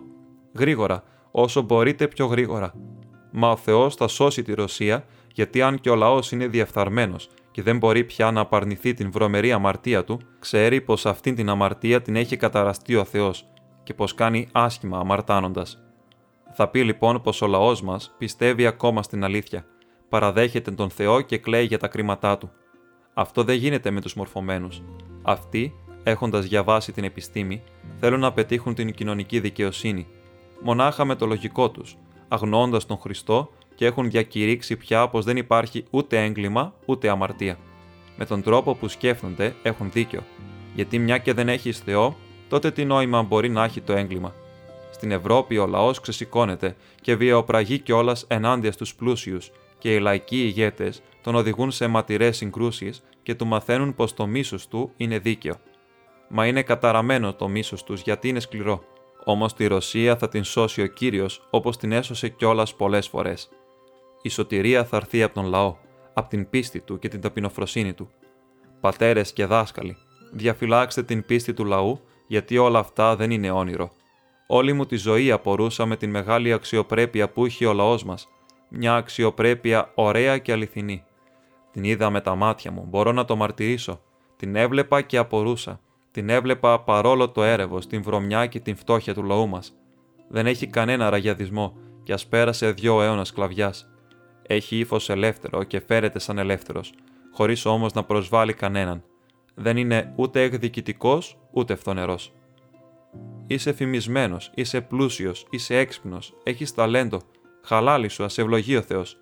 Σε τιμώ, μα ξέρω πως κι εγώ άνθρωπος είμαι, και μονάχα το γεγονός ότι σε τιμώ χωρίς φθόνο αποδείχνει την αξιοπρέπειά μου. Αλήθεια σας λέω, αν δεν το λένε αυτό, γιατί δεν ξέρουν ακόμα να το πουν, όμως έτσι συμπεριφέρονται. Το είδα και το δοκίμασα ο ίδιος. Και το πιστεύετε τάχα, όσο πιο φτωχός και ταπεινός είναι ο Ρώσος, τόσο περισσότερη από αυτή την αξιόπρεπη αλήθεια έχει μέσα του. Γιατί οι κουλάκοι και οι τοκογλύφοι έχουν κιόλας διαφθαρεί οι περισσότεροι, και σε αυτό φταίμε εμείς που ολιγορήσαμε και δεν το προσέξαμε. Μα ο Θεός θα σώσει τους ανθρώπους του, γιατί η Ρωσία είναι μεγάλη με την ταπεινοφροσύνη. Ονειρεύομαι να δω και σχεδόν βλέπω πια το μέλλον μας, γιατί θα γίνει έτσι. Ακόμα και ο πιο διεφθαρμένος πλούσιος μας θα ντραπεί τέλος για τα πλούτη του μπροστά στον φτωχό, και τότε ο φτωχός, βλέποντας αυτή την ταπεινοφροσύνη του, θα τον καταλάβει και θα υποχωρήσει μπροστά του και θα απαντήσει με χαρά και τρυφερότητα στην ευγενική του τροπή. Να είστε βέβαιοι πως αυτό θα συμβεί στο τέλος. Για εκεί τραβάμε. Η ισότητα βρίσκεται μονάχα στην πνευματική αξιοπρέπεια του ανθρώπου, και αυτό θα το καταλάβουν μονάχα εδώ σε εμάς, όταν όλοι θα γίνουν αδέρφια. Θα θεμελιωθεί και η αδερφοσύνη, και πριν από την αδερφοσύνη ποτέ δεν θα μπορέσουν να μοιραστούν τα αγαθά τους. Εμείς φυλάμε την εικόνα του Χριστού που θα λάμψει σαν πολύτιμο διαμάντι σε όλο τον κόσμο. Γέννητο, γέννητο. Πατέρες και δάσκαλοι, μια φορά μου συνέβη κάτι πολύ συγκινητικό. Στις οδηπορίες μου συνάντησα μια φορά στην πολιτεία Κάπα την παλιά μου ορντινάντσα, τον Αθανάση. Είχαν περάσει 8 χρόνια από τότε που χωρίσαμε. Με είδε τυχαία στην αγορά, με γνώρισε, έτρεξε κοντά μου και Θεέ μου πόσο χάρηκε. «Πατερούλη μου, αφέντη μου, εσείς είσαστε τάχα. Μπας και με γελούν τα μάτια μου». Με πήγε σπίτι του. Είχε τελειώσει πια την θητεία του. Είχε παντρευτεί, είχε και 2 μικρά παιδάκια. Ζούσε κάνοντας μικρεμπόριο. Είχε ένα πάγκο στην αγορά. Το δωμάτιό του ήταν φτωχικό, μα καλοσυγυρισμένο, χαροπό. Μ' έβαλε να κάτσω. Άναψε το σαμοβάρι, έστειλε να φωνάξουν την γυναίκα του, λες και ο ερχομός μου ήταν μια γιορτή για αυτόν. Έφερε κοντά μου τα παιδιά. «Ευλογήστε τα, πατερούλη». «Αξίζω τάχα να τα ευλογήσω», το απαντάω εγώ. «Εγώ είμαι ένας απλός και ταπεινός καλόγυρος. Θα προσευχηθώ για αυτά στον Θεό. Όσο για σένα, Αθανάση Παύλοβιτς, κάθε μέρα παρακαλώ το Θεό, από τότε ακόμα, γιατί εσύ ήσουν η αιτία να γίνουν όσα γίνανε».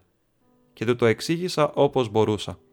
Αυτός με κοιτάει και δεν μπορεί να το φανταστεί πως εγώ, ο αφέντης του αξιωματικός, κάθομαι τώρα έτσι μπροστά του με τέτοιο ρούχο.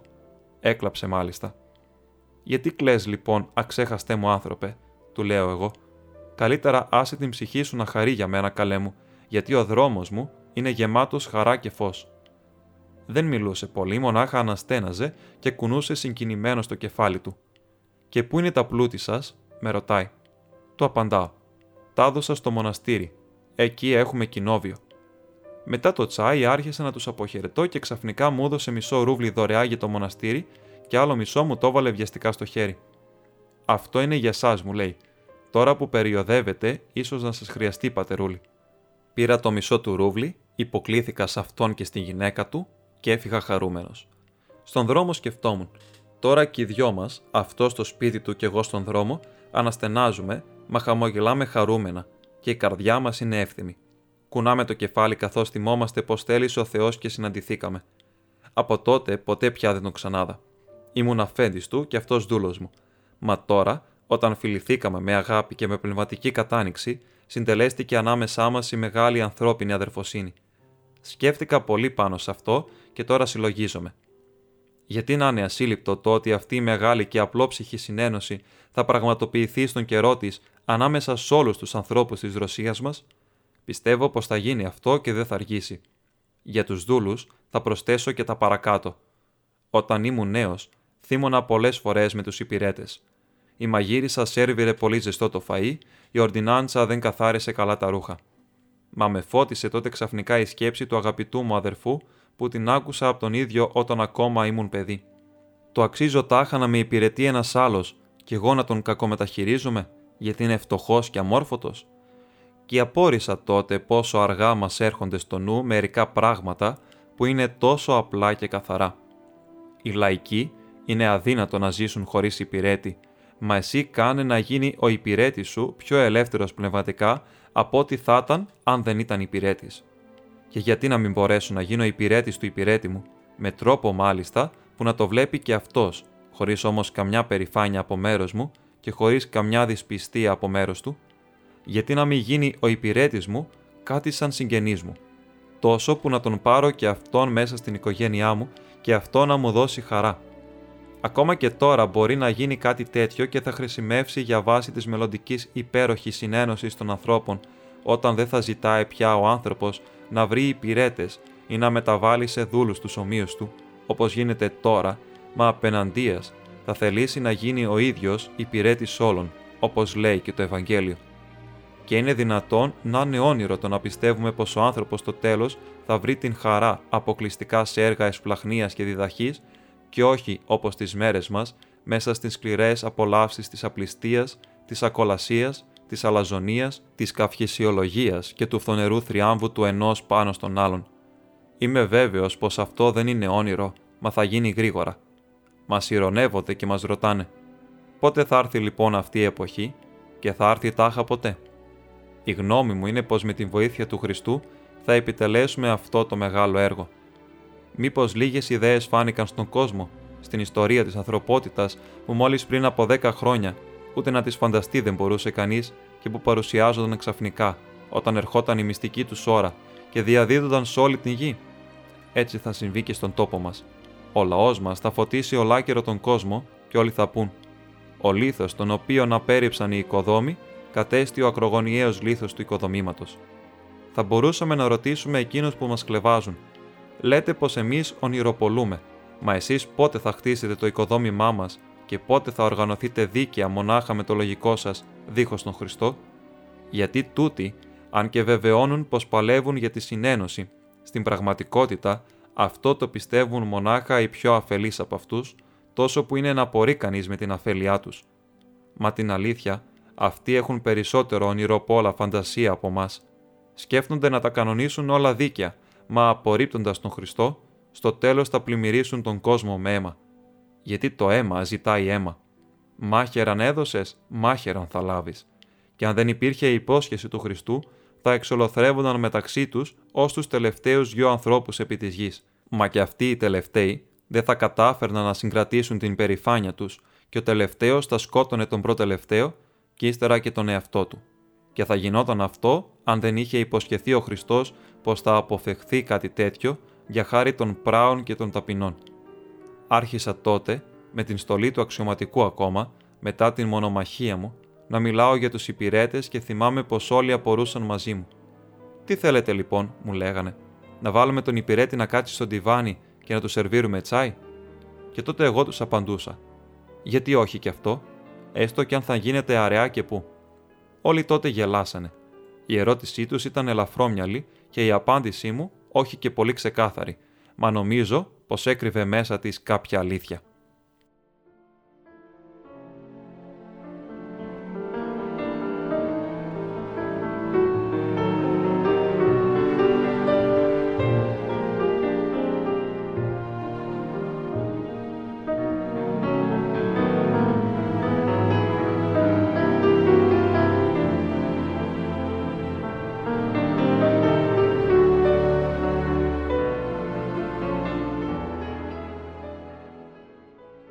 Ζήτα, περί προσευχής, αγάπης και επαφής με τα άλλων κόσμων.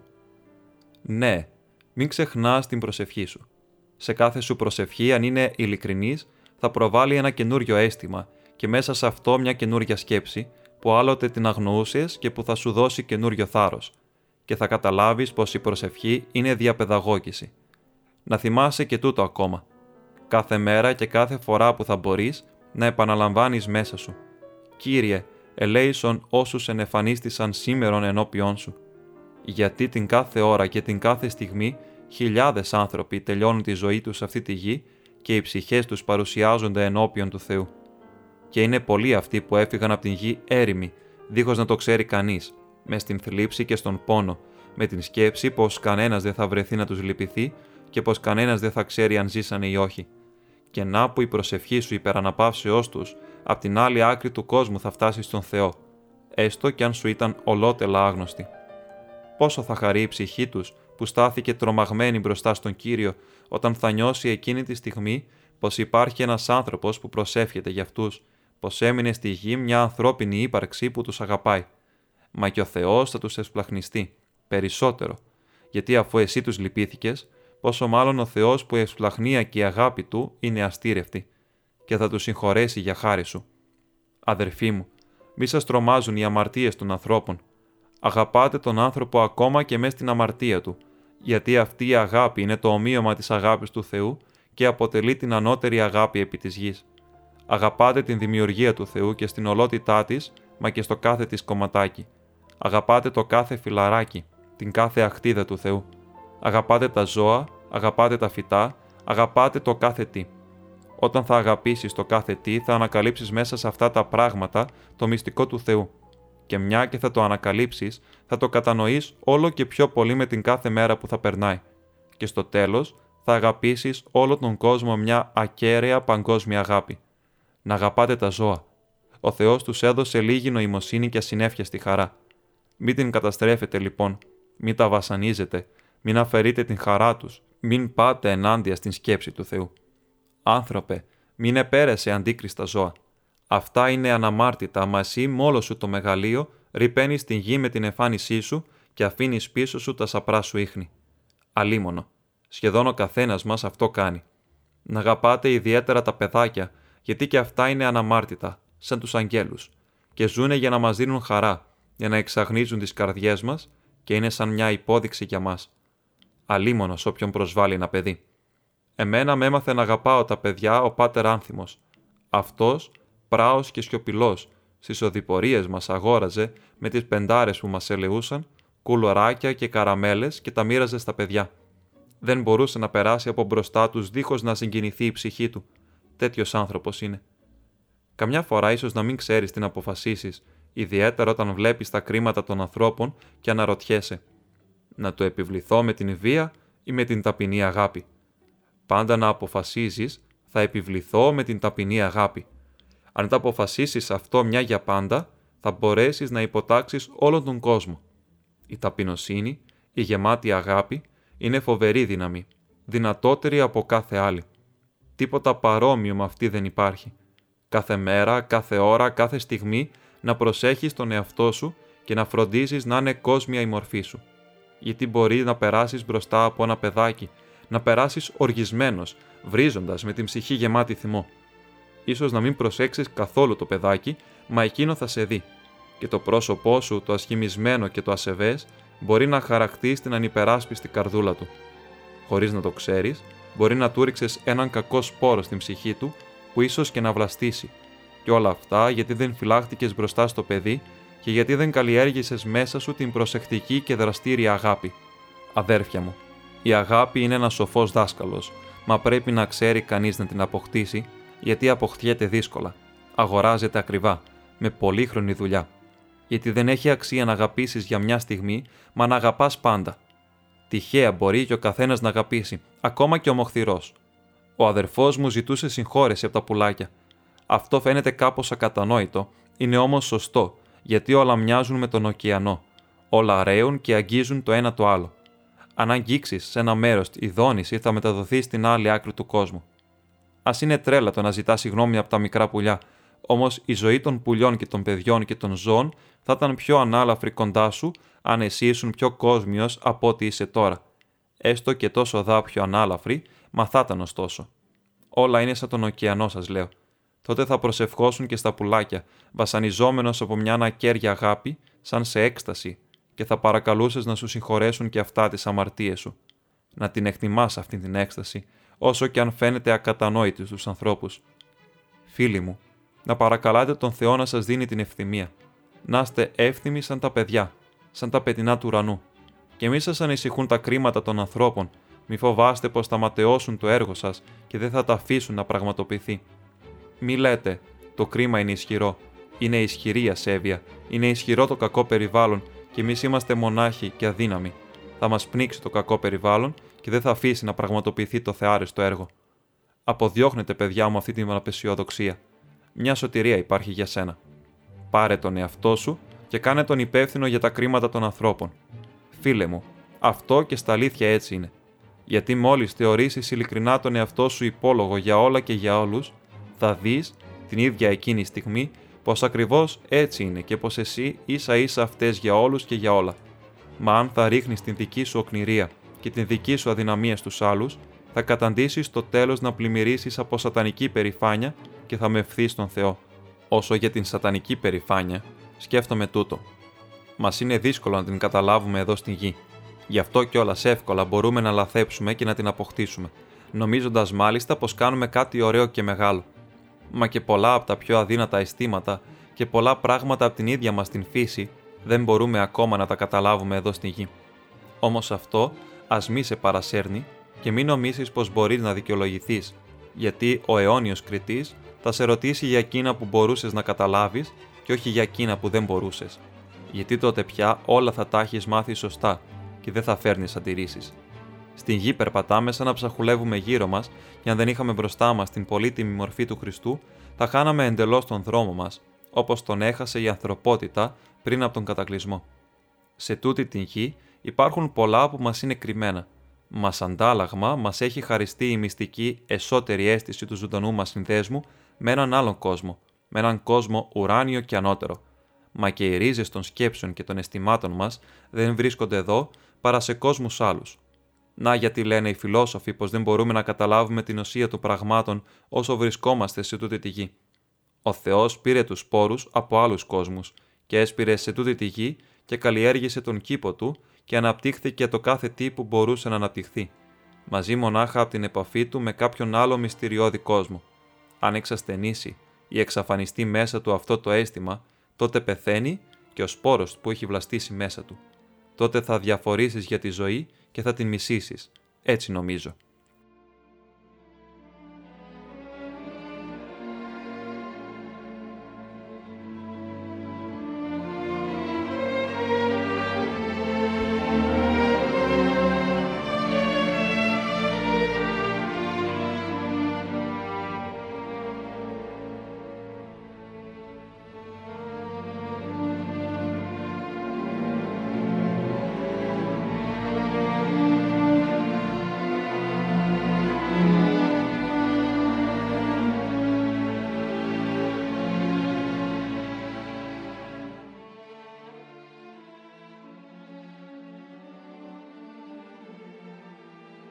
Ήτα.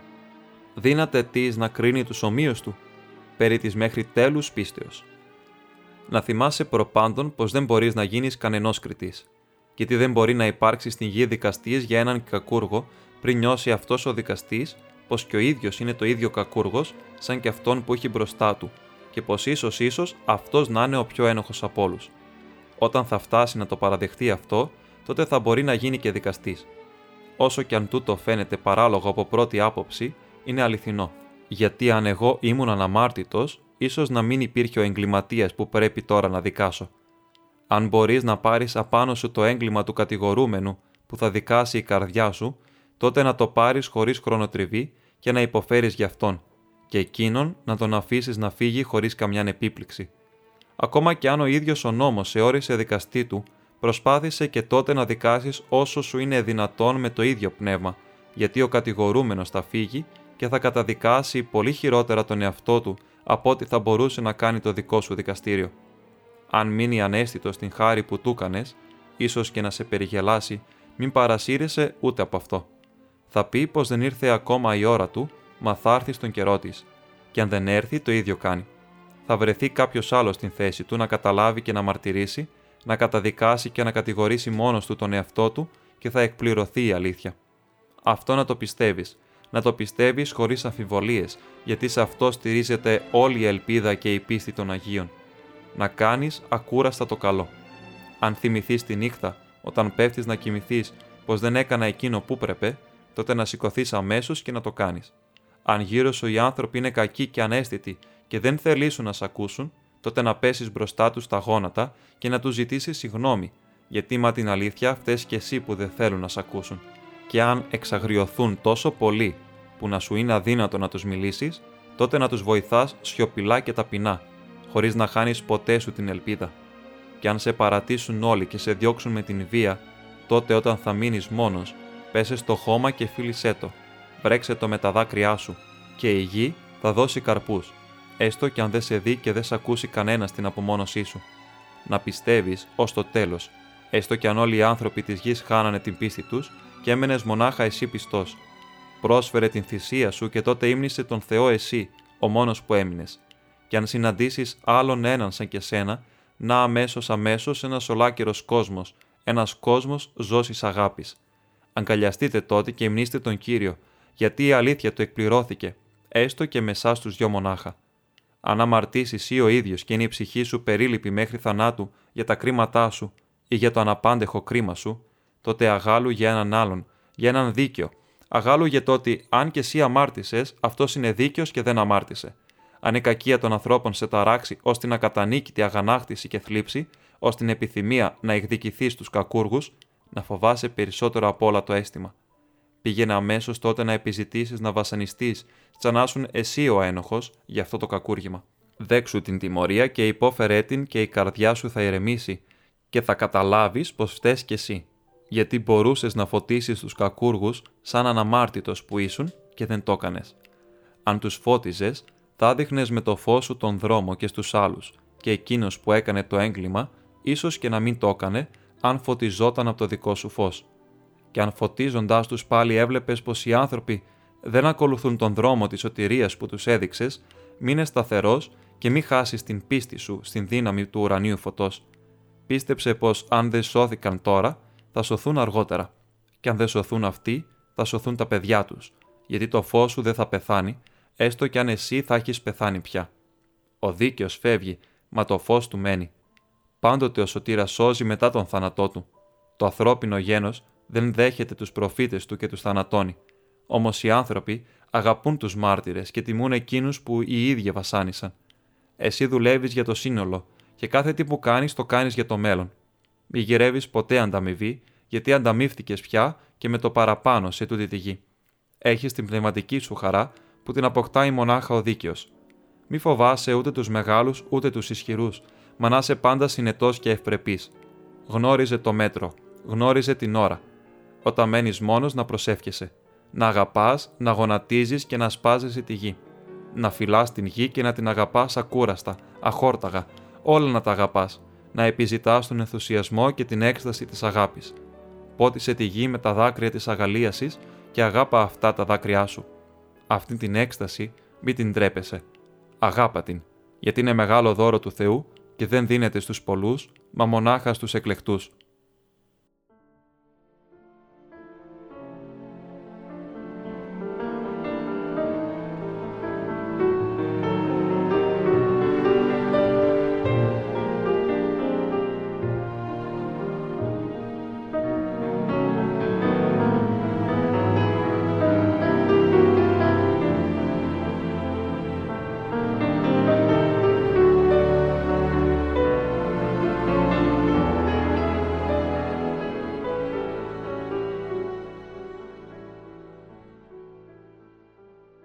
Θήτα, περικολάσεως και εξωτέρου πυρός, μυστικιστική θεώρησης.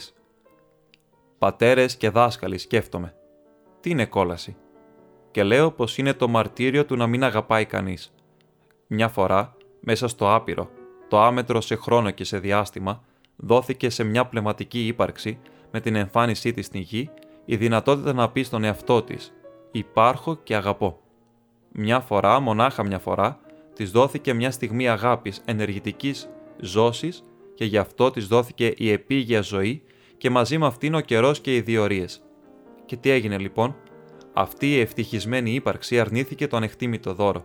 Δεν το εκτίμησε, δεν το αγάπησε, το κοίταξε κοροϊδευτικά και έμεινε ανέστητη. Όταν μια τέτοια ύπαρξη φύγει από την γη, βλέπει τους κόλπους του Αβραάμ, κουβεντιάζει με τον Αβραάμ, όπως μας λέει η παραβολή περί Λαζάρου και πλουσίου. Ατενίζει και τον Παράδεισο. Μπορεί να πλησιάσει και τον Κύριο, μα αυτό ακριβώς είναι το μαρτύριό της, ότι ανεβαίνει στον Θεό χωρίς να έχει αγαπήσει, γιατί αγγίζει εκείνους που έχουν αγαπήσει και αυτή έχει περιφρονήσει την αγάπη τους. Γιατί τώρα βλέπει καθαρά και θα πει μόνος του στον εαυτό του.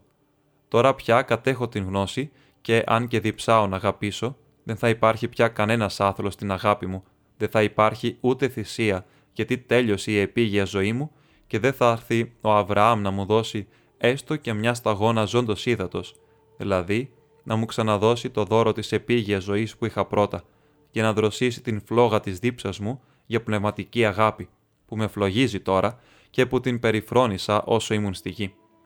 Δεν έχω πια ζωή και δεν θα υπάρξει πια καιρός.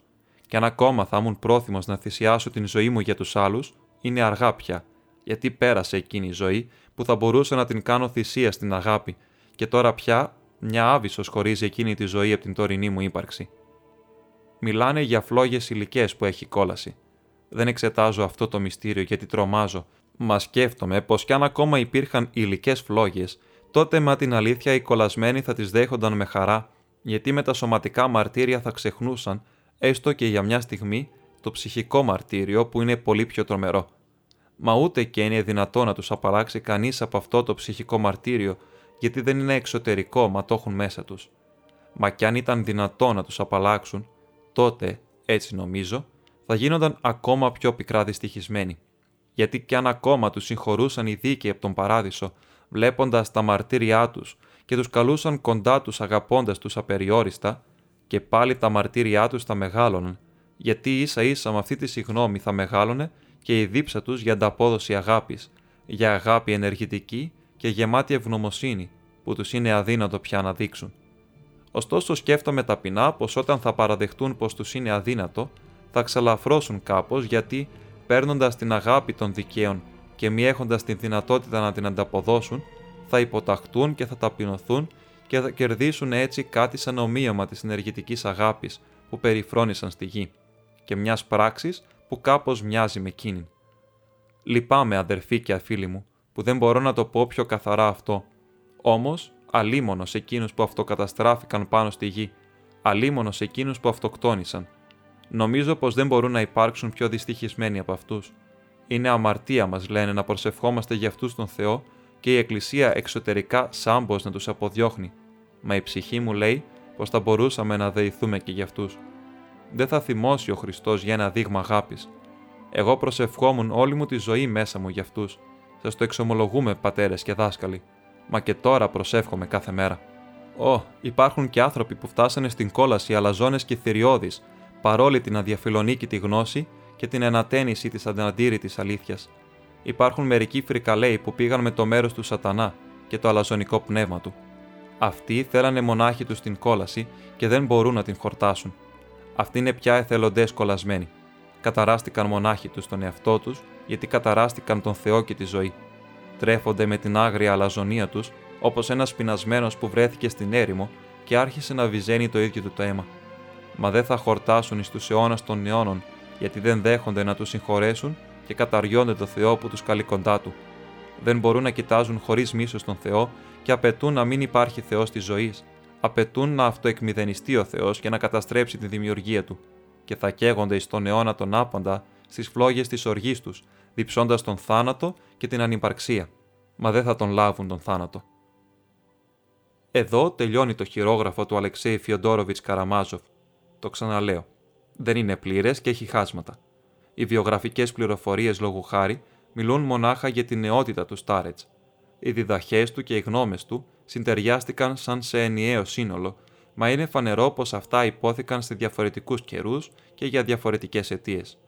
Όλα εκείνα που είπε ο Στάρετς τις τελευταίες του ώρες δεν καθορίζονται με ακρίβεια και μας δίνεται μονάχα μια ιδέα για το πνεύμα και τον χαρακτήρα αυτής της συνομιλίας, αν την αντιπαραθέσουμε με όσα το χειρόγραφο του Αλεξέι Φιοντόροβιτς περιέχει από τις προηγούμενες διδαχές.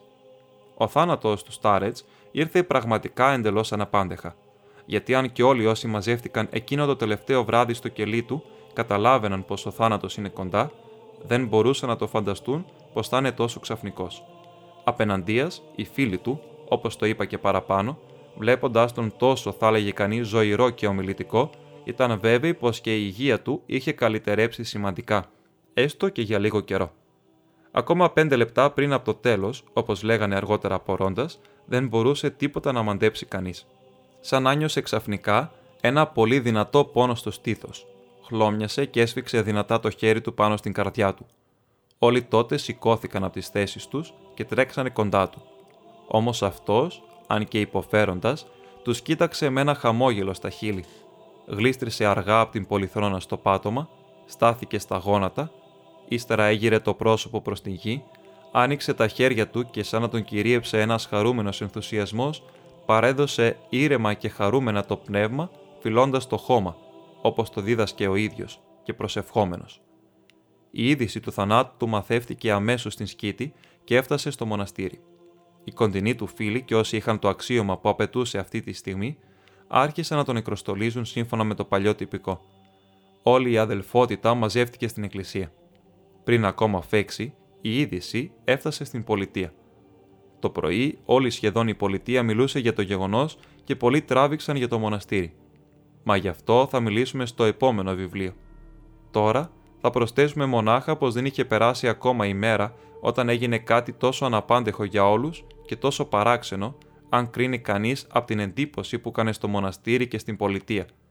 Τόσο ανησυχαστικό και ακατανόητο που ο κι ώστα τώρα ακόμα, ύστερα από τόσα χρόνια, την θυμούνται ζωηρότατα στην πολιτεία μας εκείνη την τόσο ανήσυχη για πολλούς ημέρα.